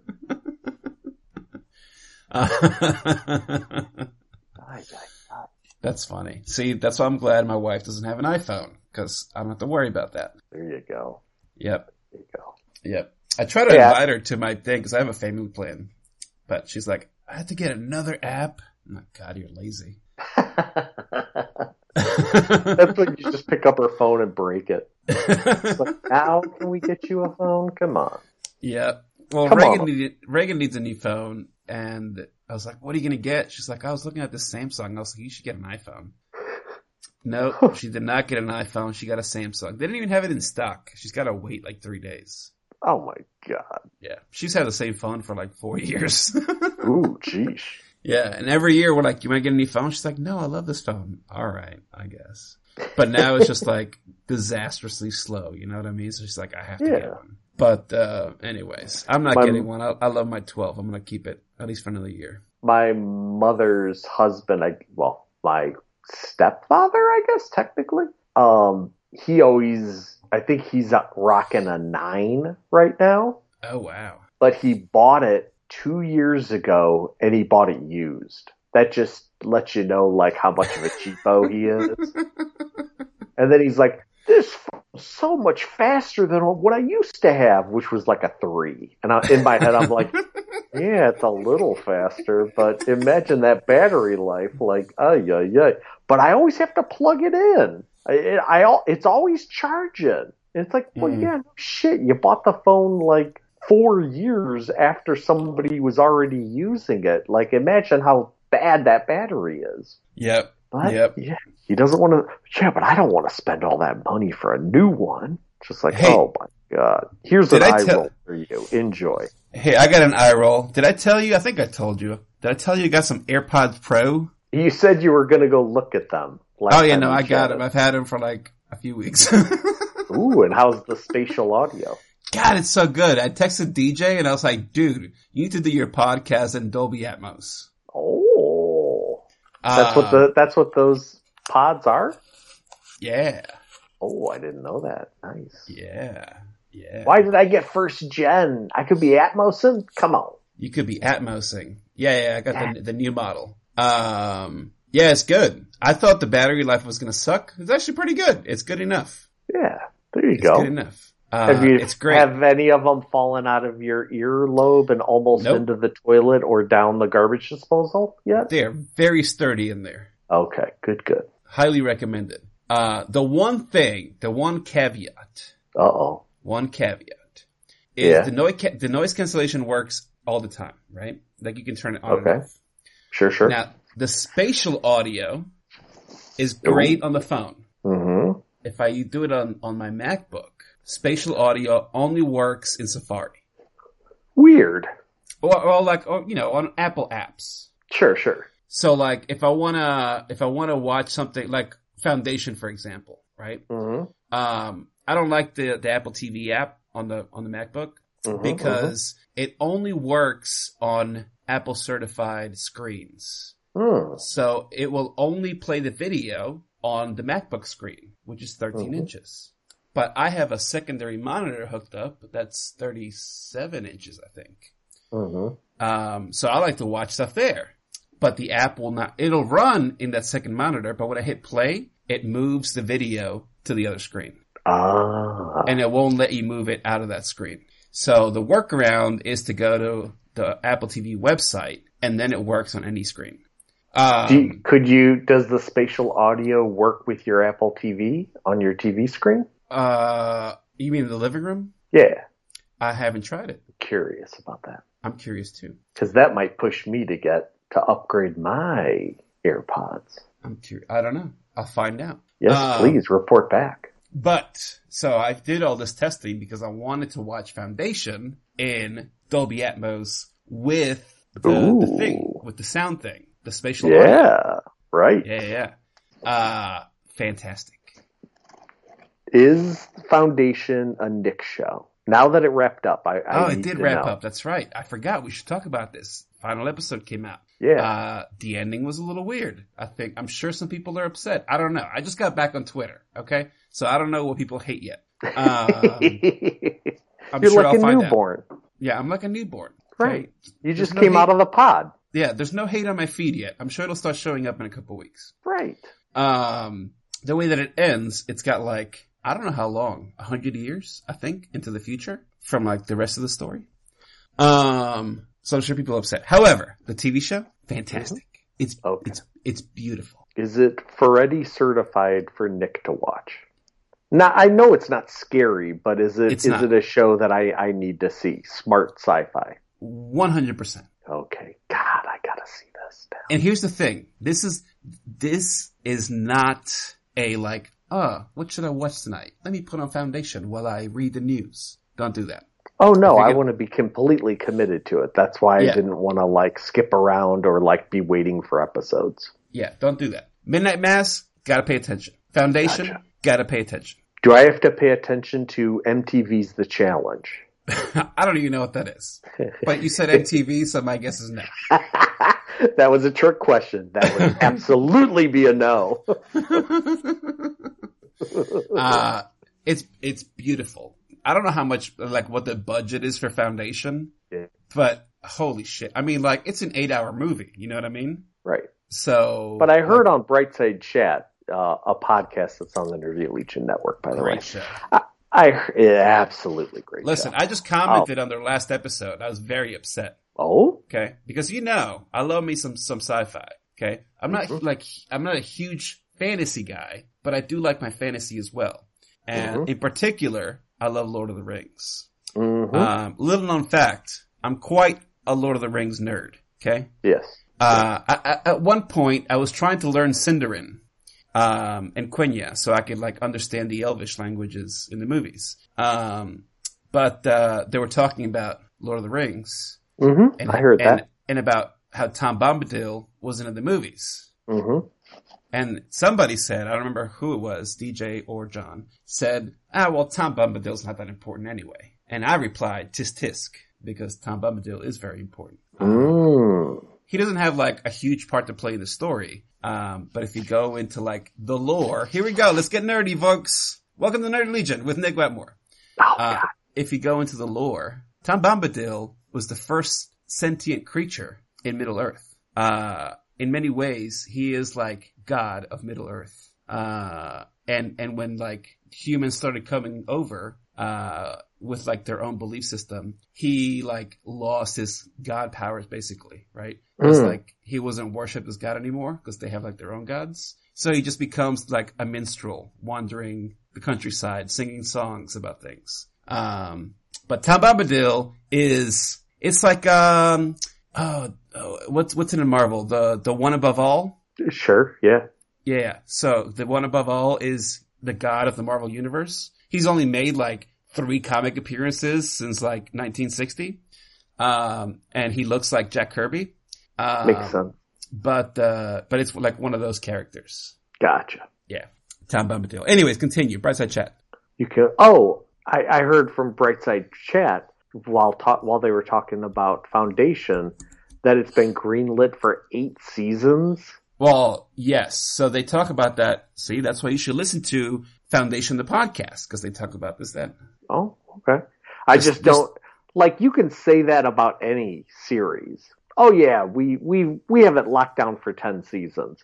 That doesn't Yeah. mean that they're going to be doing ten seasons. Yeah, yeah, yeah. They might have just locked down the principal actors for ten seasons, or the writer, or whatever. Yep. So this says $45 million epic. That Ooh. must be per episode. Wow, really? There's no way. I don't know. That's a lot of money times what eight episodes? Yeah. Whew, that's a lot of money. And see, if it was over episodes, that would make sense to me. Cause that would be what, like $300 million? Yeah, I mean, like, it's an eight hour movie. So yeah, that would make sense. Well, I'm looking forward to it. Uh, it's excellent. Fantastic, uh, CG. Fantastic art. Okay. Um, some, some great, like, tangential stories. And I like that, like, it's not one story throughout. Like, there's Mhm. episodes that focus on, like, specific aspects of the story. Can Uh, you, I- if I if I had a barometer, Ooh, a bar- ooh, you're fancy. I don't have a barometer. yes, and on one end Mhm. I put Battlestar Galactica, oh, the- here we go. I, I new knew version, it. And on the other end I put Dune. Oh shit. Where where would the barometer needle be pointing? Wait, that doesn't make sense. That's like, is this show a 10 out of 10 or a 10 out of 10? No, no, no. I'm I'm just asking like pacing wise. I want to Oh, know okay. because Dune is awesome, but Dune Yes. is slow as fuck. Yes. and Battlestar Galactica is just engaging throughout. Dune's Yes. engaging too, but Battlestar Galactica has a little bit more pace to it. My point is, if you say the needle is pointing to Dune for pacing, Hmm. then I don't think Julie, the cruise director, is going to be aboard. Hmm. I'm going to be in, on board either way. I'm just trying to gauge whether I go to bat for a series and then have her pull the rug and be like, no, we ain't going to watch that. Come on. I see. I fell mean, asleep after 10 minutes. She I- liked Dune, but she Yeah. also was like, oh my God, that was three and a half hours long. Are you kidding me? Oh, see, I had the opposite. I said, it was only three and a half hours? I know. I was like, why couldn't part one be six and a half hours? What the hell? No kidding. Where's the extended cut? I. Um, hmm. I mean, I think I would put, I would put it closer to Battlestar Galactica, uh, okay. in terms of pacing. Um, but I don't know, man. That's tough. Cause in many ways it reminds me more of Dune, but I don't know if that's because of like the styling and like the type of story than the actual pacing of it. Yeah, listening to Brightside, it definitely sounds very smart, and you also really have to pay attention to it because it's really layered. Yeah, yeah, very much so. Yeah, no, like I said, yeah. you, this is not a background. I show. just don't want it to be a little like, oh my god, this is slow. No, I don't think you would. Neither do I, and I also don't want it to be like this is like an Arnold Schwarzenegger film. No, I don't want that either. I don't want to be spoon fed action. Oh, it's so funny you mentioned that. I just watched the remake of Total Recall. Boy, was that yeah, movie different. In a it, good it, way or a bad way? I mean, it was fine. Um, was it more like the Philip K. Dick novel? Hmm. No. Oh, um, oh, that's a shame. But it wasn't like the Schwarzenegger movie either. Okay. It was good though. I enjoyed it. I might have to watch it. I never have. I would love to see somebody do like Philip K. Dick novel adaptations, like mm-hmm. exactly like the story. That's what I want. Um, like, uh, what was the one? Scanner Darkly? That was pretty close. Yeah. Scanner Darkly was pretty close. For um, sure. And I love the way that they shot it with that like cell shaded overlay over the actors yeah. acting. Yeah, it was cool. Um, yeah, really but then like, uh, what was the one? The Adjustment Bureau with Matt Damon and, uh, Mikati. What's her name? Um, oh God. Let me look it up. You know, the girl that's was married Cameron to Diaz. No, no. Oh God, what's her name? Hang on. It is Emily Blunt. Um, oh yeah. That was nothing like the book.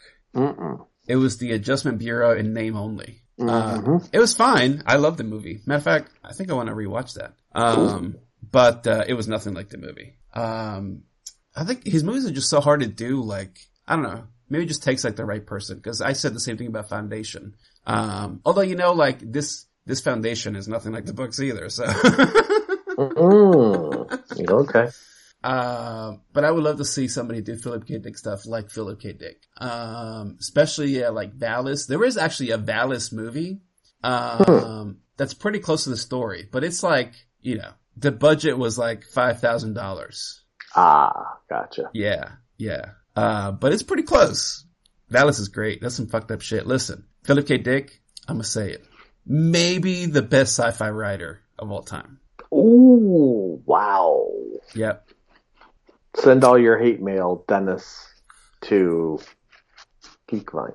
I'm just saying. Wow. I gotta think. Am I gonna say that? Yeah, I'll say that. Best, hmm, yeah. Look, especially if you read, uh, like his semi-autobiographical stuff. Um, like if you read his notes from like around the time he wrote Valis, for example, the Valis trilogy, mm-hmm. um, which he never finished, it's like fucking, it's deep. Interesting. It's deep. Uh, Interesting. Like, uh, there's a thing. So this actually shows up in, in the Valis trilogy. Um, and it was in his notes. I can't remember if it was in the book or not. Um, but like he had a, a period of like a couple years where, you know, like psychologically he had like a, a, a mental break, right? So like he's hanging around his house one day, right? And I don't remember like the exact story, but I'll, I'll just put it this way because it's it's fairly close anyway. He like orders a pizza, right? Mm-hmm. And uh, and and somebody comes to the door to deliver the pizza, and it's this girl, right? And he like you know grabs the pizza and goes to pay for it, and he notices she's wearing like a Jesus fish necklace, mm. and like he's like immediately transported to like Roman times. Okay. Mm. Um, so like this is happening at the same time that he's like getting his pizza and paying for it. Um, and so like he's having the conversation with the girl about the pizza at the same time, like he asks her about the necklace and she tells him that like it's, it's the necklace that Christians wear, uh, so that other Christians know that they're Christian, uh, to avoid persecution. And so it becomes this thing where like he, he's living in two timelines. Um, and in one timeline, he's in Roman times. And in another one, he's in the present. Uh, and he's like escaping from like the Roman bureaucracy who's trying to kill him for being a Christian.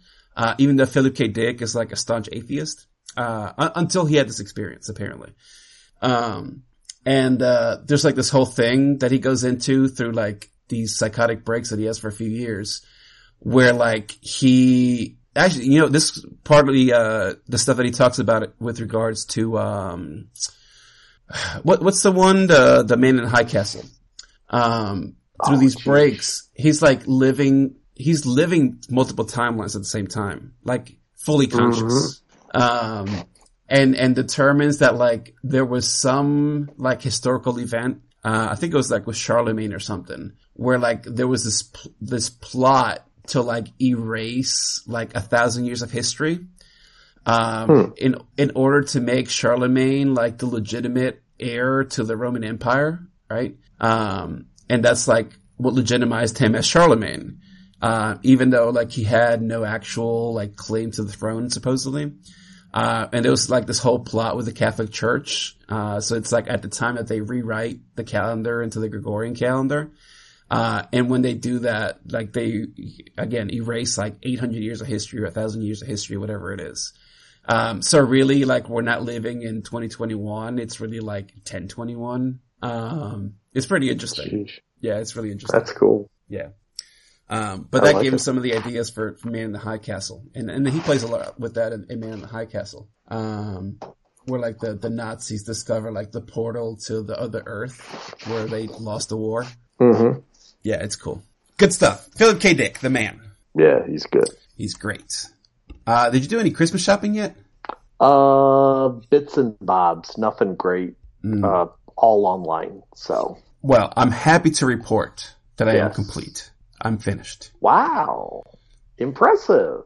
Yep, I'm finished. There's like Look at you, like early a, bird. a lick. There's like a knick-knack. Um, cause we bought Reagan a car. Um, so Nice. she doesn't want like a whole lot for Christmas because she knows how much we spent on the car. Um, Mhm. and I was like, well, let me see the list. So Heather showed me the list and I was like, oh, I'll just get this right now. Uh, so on the way home from work, I just stopped at Best Buy and got some stuff. Um, so that was done. And then I was like, well, I guess I need to order my Christmas presents. Um, so I did. I think it'll be here next week. I got Oh. the, uh, Spawn Compendium Volume 2. Remember, we were wondering if that was ever going to come out. Yep, it's coming out, baby. Oh my! Yeah. Yep, yep, next week. Uh, so, uh, in anticipation, it, yeah, in anticipation, I started rereading Spawn Compendium Volume 1. Um, so I'm having a lot of fun doing that. But, Oh, uh, yeah, so. I ordered that. And then I ordered my wife and I, uh, a Eufy doorbell, because we have a, a Eufy, uh, camera system. So, Oh, good. she's she's been talking about a doorbell, so I got that. And then Yeah. I got I got her her present because I was like, listen, if you want something, you better tell me, or otherwise, I know what I'm getting. She's like, I don't really want anything. I said, perfect. So I'm getting something. My wife doesn't listen. So your wife is creating my wife's Christmas present. Um, so that'll be fun. And then Yeah. this weekend we went out and got Julie, Zoe's the cruise Christmas director, presents. is very excited about that. Yeah, very good. Yeah, I sent her some pictures tonight, and she said those were much better. I said, great. They were. they Um, were very cute. Uh, except she did say she has to run out and buy supplies tomorrow. She's like, I didn't know how much white I was going to have to use. Oh, you Your dog like- is just a big snowball. yeah, big. Well, I mean, her name is Betty White. Oh, she's Um, adorable. She's something. And uh, she is. so, some- so that, what so that about your other Zoe. daughter? Yeah, so Yeah. that left Zoe. So Zoe gave me a list like two weeks ago, right? Um, and her list was all clothes. Okay, yeah, We just said perfect, yeah, like you know. Uh, hell yeah. which is great. That's why I love when kids get older because they don't ask for like bullshit anymore. Right. Uh, You're not running out trying to find a Cabbage Patch Kid, which Yeah. is like near impossible to find. Yeah, exactly. Uh, but here's the thing: I hate shopping, as you know. Yes. Um, in particular, clothes shopping. Mm-hmm. Um, and so uh, I was like, okay, cool. So I text her mom, and I'm like, make sure you send me like her sizes, because like I have an idea. I, I like I know the shoes because we buy shoes like every couple months. Sure. Um, I know the shoe size, but like I need like the other stuff. Uh, well, I never get that, right? I never get the text. Oh boy. So Zoe comes over this weekend, and I said, we're going shopping tomorrow. She's like, ooh, what are we getting? I said, we're buying your Christmas stuff. And she's like, Dad, we better. She said, Dad, we can't buy my Christmas stuff. I said, why? He said, cause then it won't be a surprise. I said, Uh oh. I don't like, I don't like clothes shopping and you have very particular ta tastes, I want to make sure that you get exactly what you want and Right. that it, it fits you correctly. So we're just going to go shopping. Okay. This was a great learning opportunity, Nick. Um, because between clothes and shoes and stuff that we got, I spent like 500 bucks and she was aghast, appalled even that things That cost that so much much? money. Yeah. That things cost so much money. Welcome to the real world, baby. And so that's what I said. I said, let this be a lesson for you. And, uh, you know, in five years when you start working and you start realizing how much things cost. uh, she actually felt bad. She, at one point she wanted me to put stuff back, right? So I went Oh, to this geez. one store and got like a bunch of pants and shirts and hoodies and crap and a belt and some other stuff. And I go to the counter and the lady's checking out. And then I notice she's like looking over to see the total. And I'm like, oh, she's paying attention. And then she looks, she's like, dad, that's like $300. I feel bad. We need to put this stuff back. I said, no, no, no. This is what you asked for. This is what you're getting. Just please stop growing until Christmas. Thank you. yeah, yeah, yeah. Uh, and then we went to the van store and got, uh, some more stuff there and got shoes there. But, uh, man, they have some cool vans. I don't know if you know this. Uh, look, I used to wear vans back in the day. Matter of fact, I still have a pair of vans. Uh, but I almost bought a pair. Uh, number one, I do need shoes. So I have a couple pairs Oh. of Toms. Uh, Toms are great. They're very comfortable, but they don't last very long. So I need some new shoes. Um, Okay. But, uh, so we're in the van store and they have horror movie edition vans. Okay. Oh yeah. Yeah. So It's we're all the. Halloween or Friday the Thirteenth ones. Well, so the ones that they had there, uh, one was The Shining. So they had two different ones for The Shining. Uh, one were like low top slip-ons. Um, I can't remember what it was that they said on them.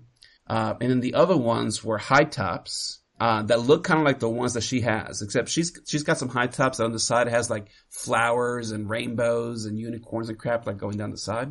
Um, Mhm. this one was like a very similar style, but it said like red rum all the way down in yellow. Um, and then on the, on the sole, cool. on the side, it said The Shining. Um, and I was like, oh, those are awesome. And then I look right next to them and they had Freddy Krueger vans.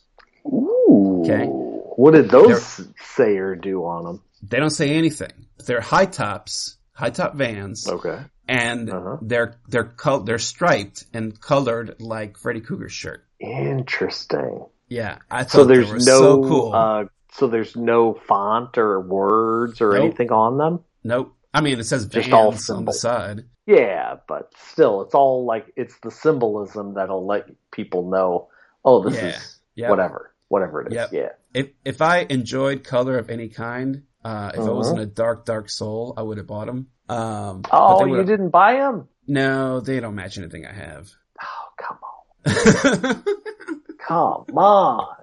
they were cool though. Those Oh, shinings would have been calling to me. Yeah, the other shining ones had uh the, the twin girls. Yeah. It had those on the front where the toes are, Oh, like the top cool. of the foot. Yeah, Yeah, yeah, and they said the shining on them. Yeah, they were cool. that sounds great. Look, if I What was, was on the back of the heel? You know, the long Um, part. Because that's where the twins should have been. I don't know. I don't remember. So from the back, they they're both standing together. Yeah, that would have been cool. I don't know, but they were cool. Still, regardless. come on, way to go, Vans. Right? It's so weird yeah. too. I was talking to somebody at work today, telling him the story about shopping at the van store, and Mhm. he's like, he said something about Champion. So I was like, yeah, like all the stuff that we wore back then is like coming back. He's like, yeah, like Champion. I was like, it's so weird that you say that because at the van store they sell Champion stuff. And remember, like back in the '80s, you you'd buy Champion stuff at like uh at like Walmart. You know what I Oh, mean? yeah. You get like a Champion Yeah, hoodie for like five bucks. Yeah, yeah, whatever it Yep. was. But they were like cheap, right? Oh yeah, Dude, but now Champion's like a name brand. it's so weird. yeah. They ain't cheap anymore. No, she looked at one of the hoodies. Are you saying- were like eighty bucks. Are you saying my sweet gray high top kangaroos are going to come back Look, no doubt. with the zip pocket that I could fit all of thirty five cents into? Look, everything that that Zoe is into, I wore in like 1995. Nice. Okay.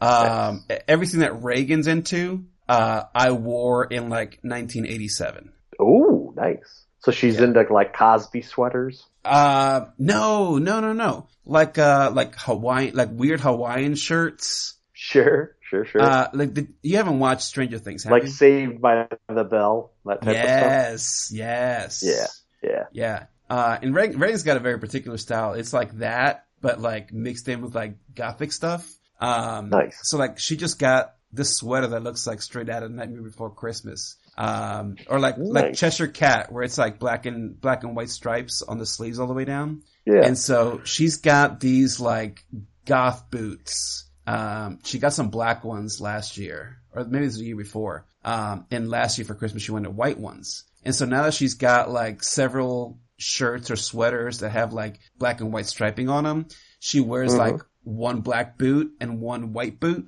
nice. um, with like knee high striped black and white socks. Uh, yeah, it's pretty cool. nice. I wish I would have thought about that when I was in high school. Yeah. Like, why didn't? Because as boys, it's just like you wear a pair of shoes until they fall off your feet. Oh yeah. And it would have been so much better to be like, I'm going to buy this one color of Chuck Taylor's and then this completely opposite color and then just switch up the shoes. Yeah, yeah. See, we didn't get that fancy. We just did socks, different colored socks. Oh, yeah, we did that too. Yeah. Uh, it's so weird though. Like, uh, you know, like Zoe wants these ripped up pants, right? It's like 65 Mhm. bucks for a pair of jeans. And I'm like, shit, like when I was your age, we would just get regular jeans because you couldn't buy jeans with holes in them, right? Like you had to put your own holes in them. I was like, we could just buy $10 jeans and I'll put some holes in it. Hell yeah. Cause that's what we used to do. Um, Nice. but we did have a talk cause we were shopping. She's like, oh, I want these. And I was like, yeah, you've been saying that for months, but like you never buy them. And I was like, um, why don't you like do this instead? She's like, well, when I go to the skate park, I gotta wear my skate clothes. And I was like, you're missing the point. Like the skate thing is like a, a, a counterculture thing. You don't like wear something because everybody else wears it. You know what I mean? Like you do your own thing because you're like F the man. Um, Right. and then she's like, oh, so then I should just get these. And I was like, perfect. And then we had a smooth shopping experience. Ah, perfect. Yes. So maybe she got it. I am jealous though. She got a couple shirts and I'm like, damn, I wish I had those when I was like 15. Yeah. That's so great. It's cool. We didn't have cool stuff like that. I mean, we had band shirts, but these weren't band shirts, but they were cool. Yeah, they pretty limited with boys stuff unless you went into the really cool stores.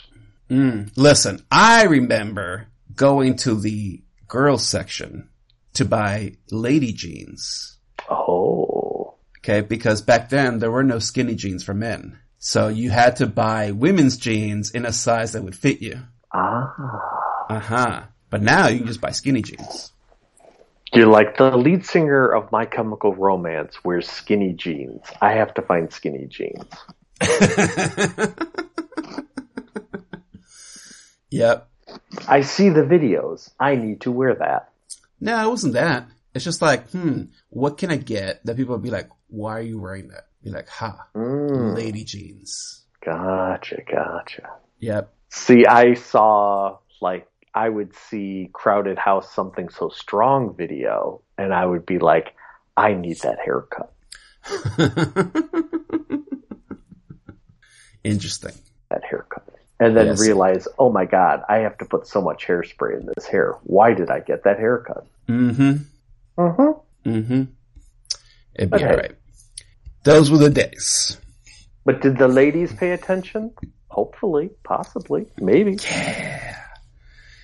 For sure. Right. For sure. Uh, listen, lady loves, uh, guys that don't give a fuck. You know what I mean? That's how I got all the ladies back in the day.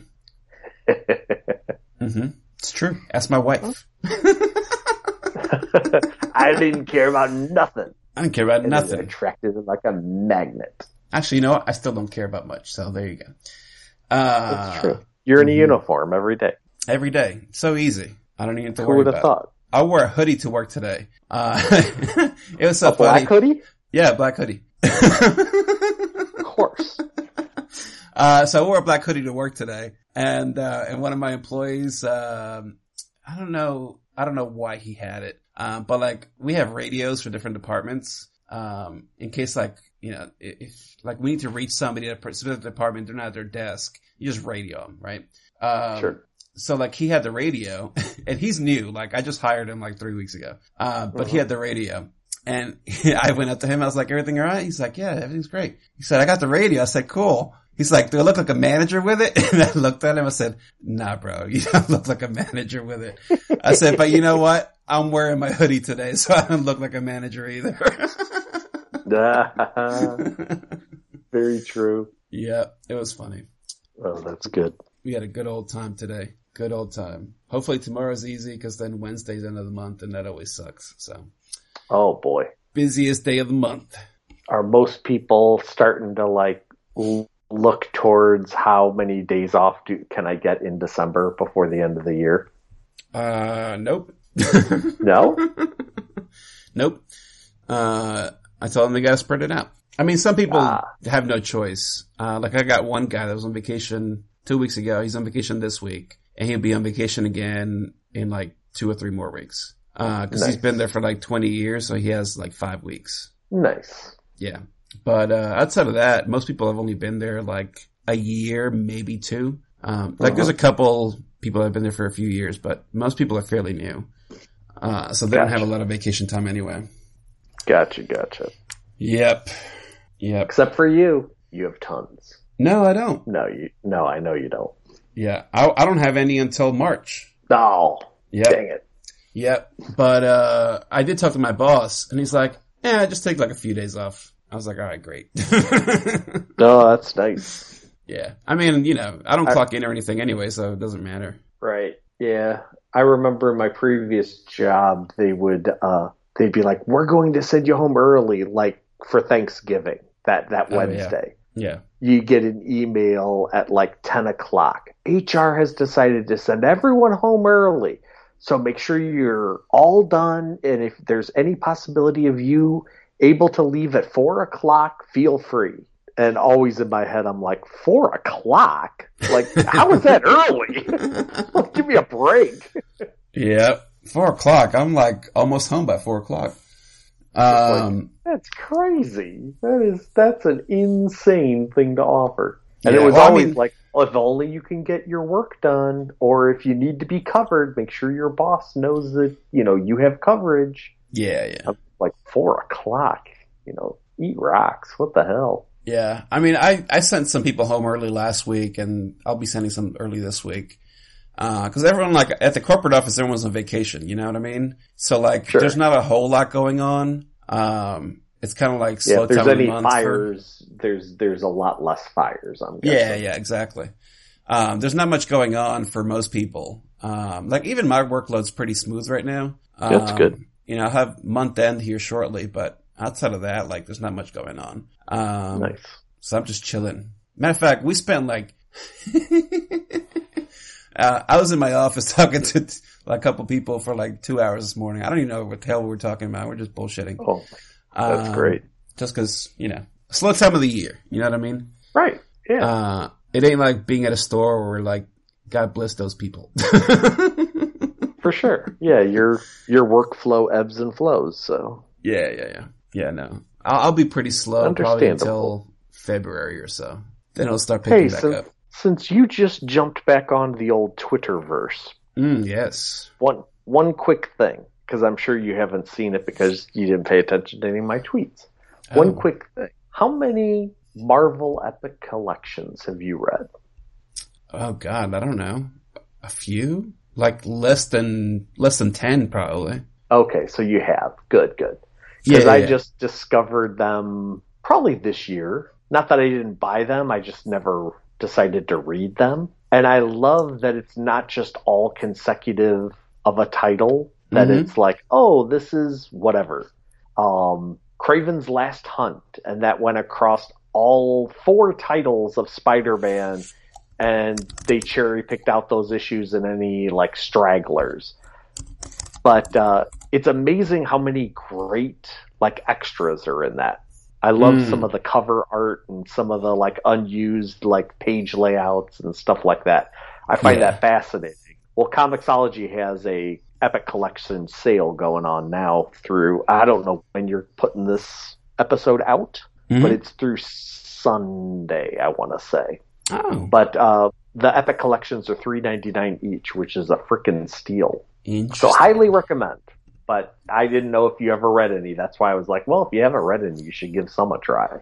Yeah, yeah, I've read a few. Um, I'm trying to think what I have.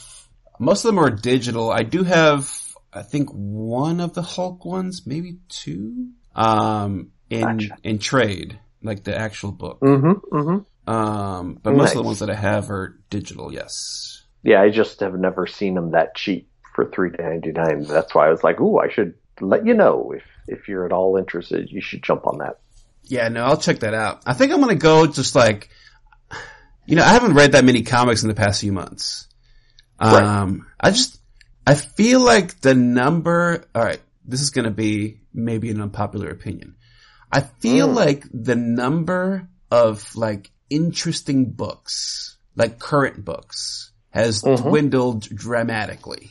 You Um, mean overall or just from the big two? overall? Gotcha. Uh, in particular from the big two though. Yeah, Um, but I would overall. definitely see the big two. So I think some of that is like there's still like shipping issues, right? And like scheduling Mm-hmm. issues. And then there's like paper shortages. So like there's definitely like diminished volume. And so For I sure. think as as a result of diminished volume, like people are just doing like the stuff they know will sell. Um and generally like that stuff isn't as interesting to me.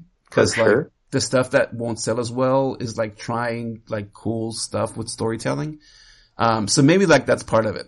But as a result, and, and really, I think this is spawned, uh, pun intended, from, uh, from me getting this volume two. I think I'm gonna just get like any possible like collection of like late 80s, early 90s comics. Mm. A lot of which like I haven't read in forever, right? So it's sort of not even a memory lane. It's just it's like especially the titles when I when I switched over to Independence and Vertigo and stopped with Capes and Cowls. I would look at the covers, but the last couple of years I've actually been going back and like, oh, I remember those covers for Punisher. Now I can finally read them. Yeah. That type of thing. Yeah, it's Yeah. good. Yeah. See, you get it.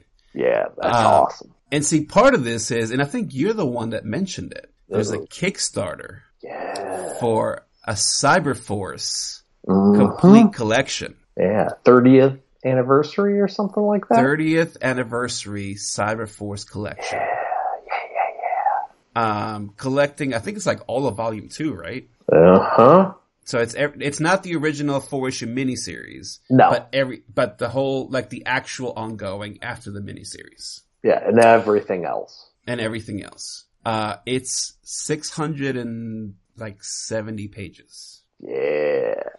When's That supposed steep. to be released? Or when are Um, they hoping to have it released? Uh, the Kickstarter said August, Oh man, that's so good. Talk about a Which- present. which let me tell you, I know because my birthday's in September. You see? No, I'm just saying you pay for it now. And then Yeah. all the just if you don't pay attention to your emails that hey it's shipped, hey it's coming. Yeah. Like, oh my god, that's like the best white elephant gift you've ever received. Look, So story out of my life. Okay, I still have unopened boxes of comics in my garage. um, Someday, seriously, someday. One- one of these days I'll get to it. Someday. Okay, promise. But uh, yeah, I think you shared it to me, and I loved Cyberforce. Oh, I know you did. loved it. Um, so obviously I had to get in. Um, right. I just went in like the early bird special right now, but I might change it. Um, I haven't decided yet. Well, what are you what are you thinking about bumping it up to? What's the Um, tier? I don't know. Let me go on their website. Um, how do I? Is this it? Hello, Kickstarter. All right. I think it's. I think it's really exciting that you're going to go back and read stuff from a comic book period that you used to love, but you just probably didn't have the money for it or just weren't all that interested in certain titles. And now it's like, oh, I'll pick that up. Yeah, yeah, yeah, yeah. yeah, yeah, yeah. Might as well. Uh, let's see. So I got in on that with just just the I think it's the hardcover with the like limited edition dust jacket and the book plate, right? Like a signed book plate. Ooh, Um, but they have like you can get it with like a, a pin. They have like prints or shirts or like a Dang. combination of those or like the whole package. Um, oh man. yeah, I'm consider. I, I might do the whole package. Dude, the whole package is 110 bucks, right? So it's like a 700 page hardcover with the limited edition dust jacket, the book plate, this like number one like 30th anniversary variant, um, the pin, Let the me- shirt, the, like all that crap. Let me ask you go on Yeah. to Amazon and Yeah. look at any omnibus that's 700 pages. I Oh yeah, no, it's a hundred I bucks at least. dare you to find one that isn't a hundred, hundred and twenty-five, hundred and fifty dollar price point, yeah, if they're still in especially print- from the big two. if they're still in print, it's a Right. hundred to one seventy five. That's what I'm if, saying. If like they're you're in print, you're getting the whole kit and caboodle for cheaper than you would like a big two omnibus. It's crazy. Yeah, yeah, yeah. It's great value. Oh, wait a second, I need this too. Uh oh, Stone, the Stone Omnibus. what is that? Brian Haberlin and Whilce Portacio. Ooh, oh ho ho. Yeah. This is a traditional episode of Nerdy Legion. You are buying stuff. Man, I need that. Here's what I hate though. So I got into the Cyberforce cover, right? The Cyberforce thing, and it suggests you stuff. Yes, yes. Okay? Which is great, but suggests me stuff I can still buy. Right, right. Because it suggested like the Darkness hardcover volume 2, which ended like two months ago. Oh, You know what I mean? Like, I want that, but I can't get it because the Kickstarter's over. son of a bitch. Um, so I have to wait. Um, but I do want to, so I'm excited for this. Uh, here, and here's, I was very sad though. Hmm. I was very sad. Um, because there is like an absolute Wildcats, Ooh. but it's out of print. Ah, Um, so what run of the Wildcats?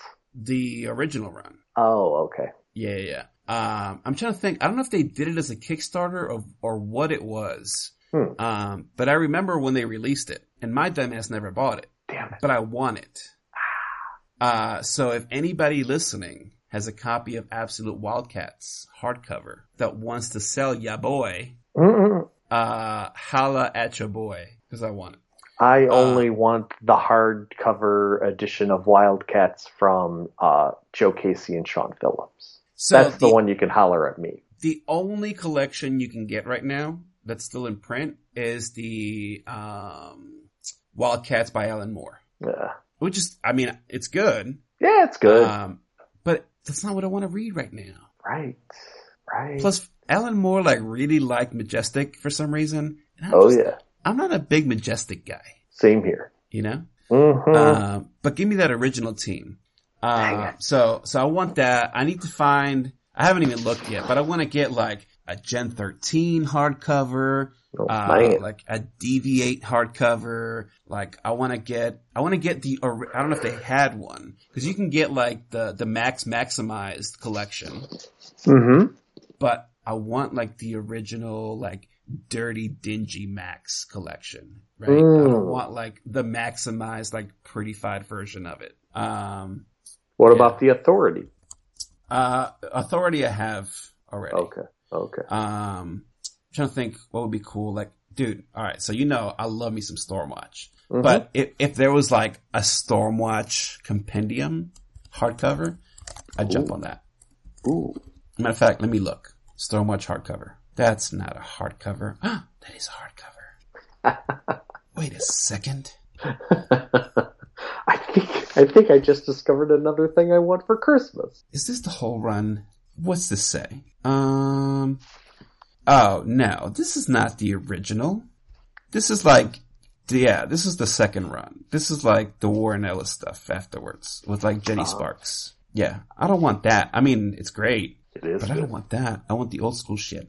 I want all the '90s, early '90s image stuff in hardcover. Is basically what I'm telling you right now. is that where your brain's going right now? Yeah, that's where my brain's going right now. Gotcha. I just I just want those. Um There's nothing wrong with that. no, I know. I know. Um and I want to find like a new edition of like the complete bone. Um, oh, nice. cuz I I've got one. I've got the uh the paperback that they came out with like fucking I don't know, 20 years ago. hmm Um that's the whole series. But dude, I've read it so many times. That thing is ragged. They don't have. A, they never kickstarted a hardcover version of that. I'd be shocked. Oh, interesting. I don't know. Um who was that? Jeff Smith, right? It is. Uh, let's see, 2011. Oh, this is newer than what I have. but that's not the full series. 20th anniversary edition hardcover. 1344 pages. Oh, Beautiful. Ooh, let me see a picture of this bad boy. I need that. It comes with a slipcase. ooh, nice. Wait a second. This is in color? I don't want color. I want black and white, goddammit. That's not how it's made. No, what is this garbage, Jeff Smith? Uh, I don't know. I might buy it anyway. Uh oh, It's on sale for a hundred bucks. nice. What a deal. Uh, why can't I get like, uh, hmm, interesting. Anyways, that's, that's my thing right now. I'm gonna do that. I'm gonna get all the 90s comics in hardcover. And if I can't find it, I'm gonna contact Omaha and I'm gonna get to make me a goddamn hardcover. Ooh, Yeah. that's awesome. I don't even know. What, what do they charge? They can't be that. I couldn't tell you. I've never done it. Omaha Binding? Is that what they're called? I think that's right. Anyway, I'll look that up later. This is not material for a podcast, okay? This is like, I don't know. this is early Nerdy Legion episodes where we did shopping as we discussed the show. That's over. That I, show's over. I like you shopping. It's fun. Uh, yeah, I like me shopping too. It's fun. Yeah. We should do some NFT shopping while we're at it. Dun, dun, dun, dun. Oh man, There's set that goddamn Make board me- ape again. make me some it- money. Nick, it did it again. Open a new tab. Bored Ape Yacht Club. I'm not buying a Bored Ape. Make me some That's- money, Freddie. Come on. Make you some money. Yeah. Trying to make me that money, baby. No, do it for the both of us. All right. I'll share parts of the proceeds with you. Yeah. Well, I'll donate to the cause. Don't get me wrong. uh, very good, very good. What else you got? Nothing. I think I went through everything with you. Interesting. I had a little checklist and I just went down it all. Very good. I don't have anything either. I think that's all I got. Hell yeah. Um, I feel like I had more, but I can't remember. It's been so long, you know what I mean? And I'm old. That's the way it goes, buddy. That's how all of our episodes go. Yeah, that's true. But now, but now, since we talked about that collection, I put you on the spot. You're gonna have to release this thing. Oh no, yeah, no, I'll put it out. Uh, what's tomorrow? Tomorrow's Tuesday. Oof. Man, I I like this new uh, Monday recording thing. It's Yeah? way better. Yeah, All right. yeah. Monday recording's good. You Uh, don't have the the air night. isn't out of the balloon as much as it was on Thursday or Sunday. Dude, Thursdays like Thursdays. I like Thursdays because it's like week's almost over, right? Yeah. Gives me a little reprieve before like an actual day off. But For then sure. like some weeks, man, by Thursday I'm just fucking beat. You know what I mean? Uh, you um, and me both, buddy. there and- were and times where I was just like, "Oh, I can't wait to record," and this was like three o'clock on a Thursday. I can't wait to record. And Uh-huh. then as soon as I get out of my chair, I'm done with work. I ate, and then it's like I literally would sit on the couch, not lay on the couch, just sit, and uh, three minutes later I'd be asleep because the Mm. week just took it out of me. Yeah. Yeah. And Monday I don't feel that way. Monday I'm like raring to go. Let's go. Let's do this. yeah. Well, see, and Sundays was like similar, but for different reasons, because everyone wants something on Sundays. Like they want to go Oh, yeah. places or they want like honey-do lists. So, you know, Yep. and then like Monday's work week. So you're like, oh, I know. should be relaxing. the dread of not. Sunday night, like, oh boy, here comes the whole week. Son Yep. of a bee. Yep. It is what it is. Very Yeah, good. So, uh, let's, uh, let's go ahead and wrap this up here. How about that? Heck yeah. Uh, hey, I did buy a domain though. You know what domain I bought? No. I can't, I can't even use it yet. Oh, I bought geekvine.nft. See, I changed my name on purpose because I bought the domain. Uh, but I can't, uh, I can't actually point it anywhere yet. Uh, cause it's like a brand new service. So I can't do it till like, uh, December 9th, I think. dang it. Geekvine.nft. And you know what the coolest thing is? Hmm. All the domains actually are NFTs. Oh, nice. Yeah. It's very cool. I like Uh, it. Anyways, we'll talk about some other time. Let's wrap it up here. Thank you for listening. Oh, we forgot to talk about it. I'm back on Twitter. You know what? Here's what happened. Hmm. I, I broke Twitter. Okay. Let me Ah. tell you about this real quick. I broke Yeah. Twitter because I got back on Twitter like two days ago, uh, just to see what was up. hmm And hmm I was like, oh, you know what? It's like a fun place again. And I thought I was going to need like a full year away from Twitter. It turns out not the case. Oh, look at that. Um, yeah, it turns out not the case. I think I had a, a nice enough break. Uh, it looks like my, my feed has been cleansed and, uh, and I can return again. Um, anyways, Welcome I back, get, I, I get back on Twitter today. Huge announcement. Jack Dorsey quits Twitter. Coincidence? Most likely. But anyways, Yes. I'm back on Twitter. So, uh, if you want to get in touch with us, you can get in touch with Nick at Nick Wetmore. I am at Geekvine. The show is at New Legion. Thank you for listening. Bye bye.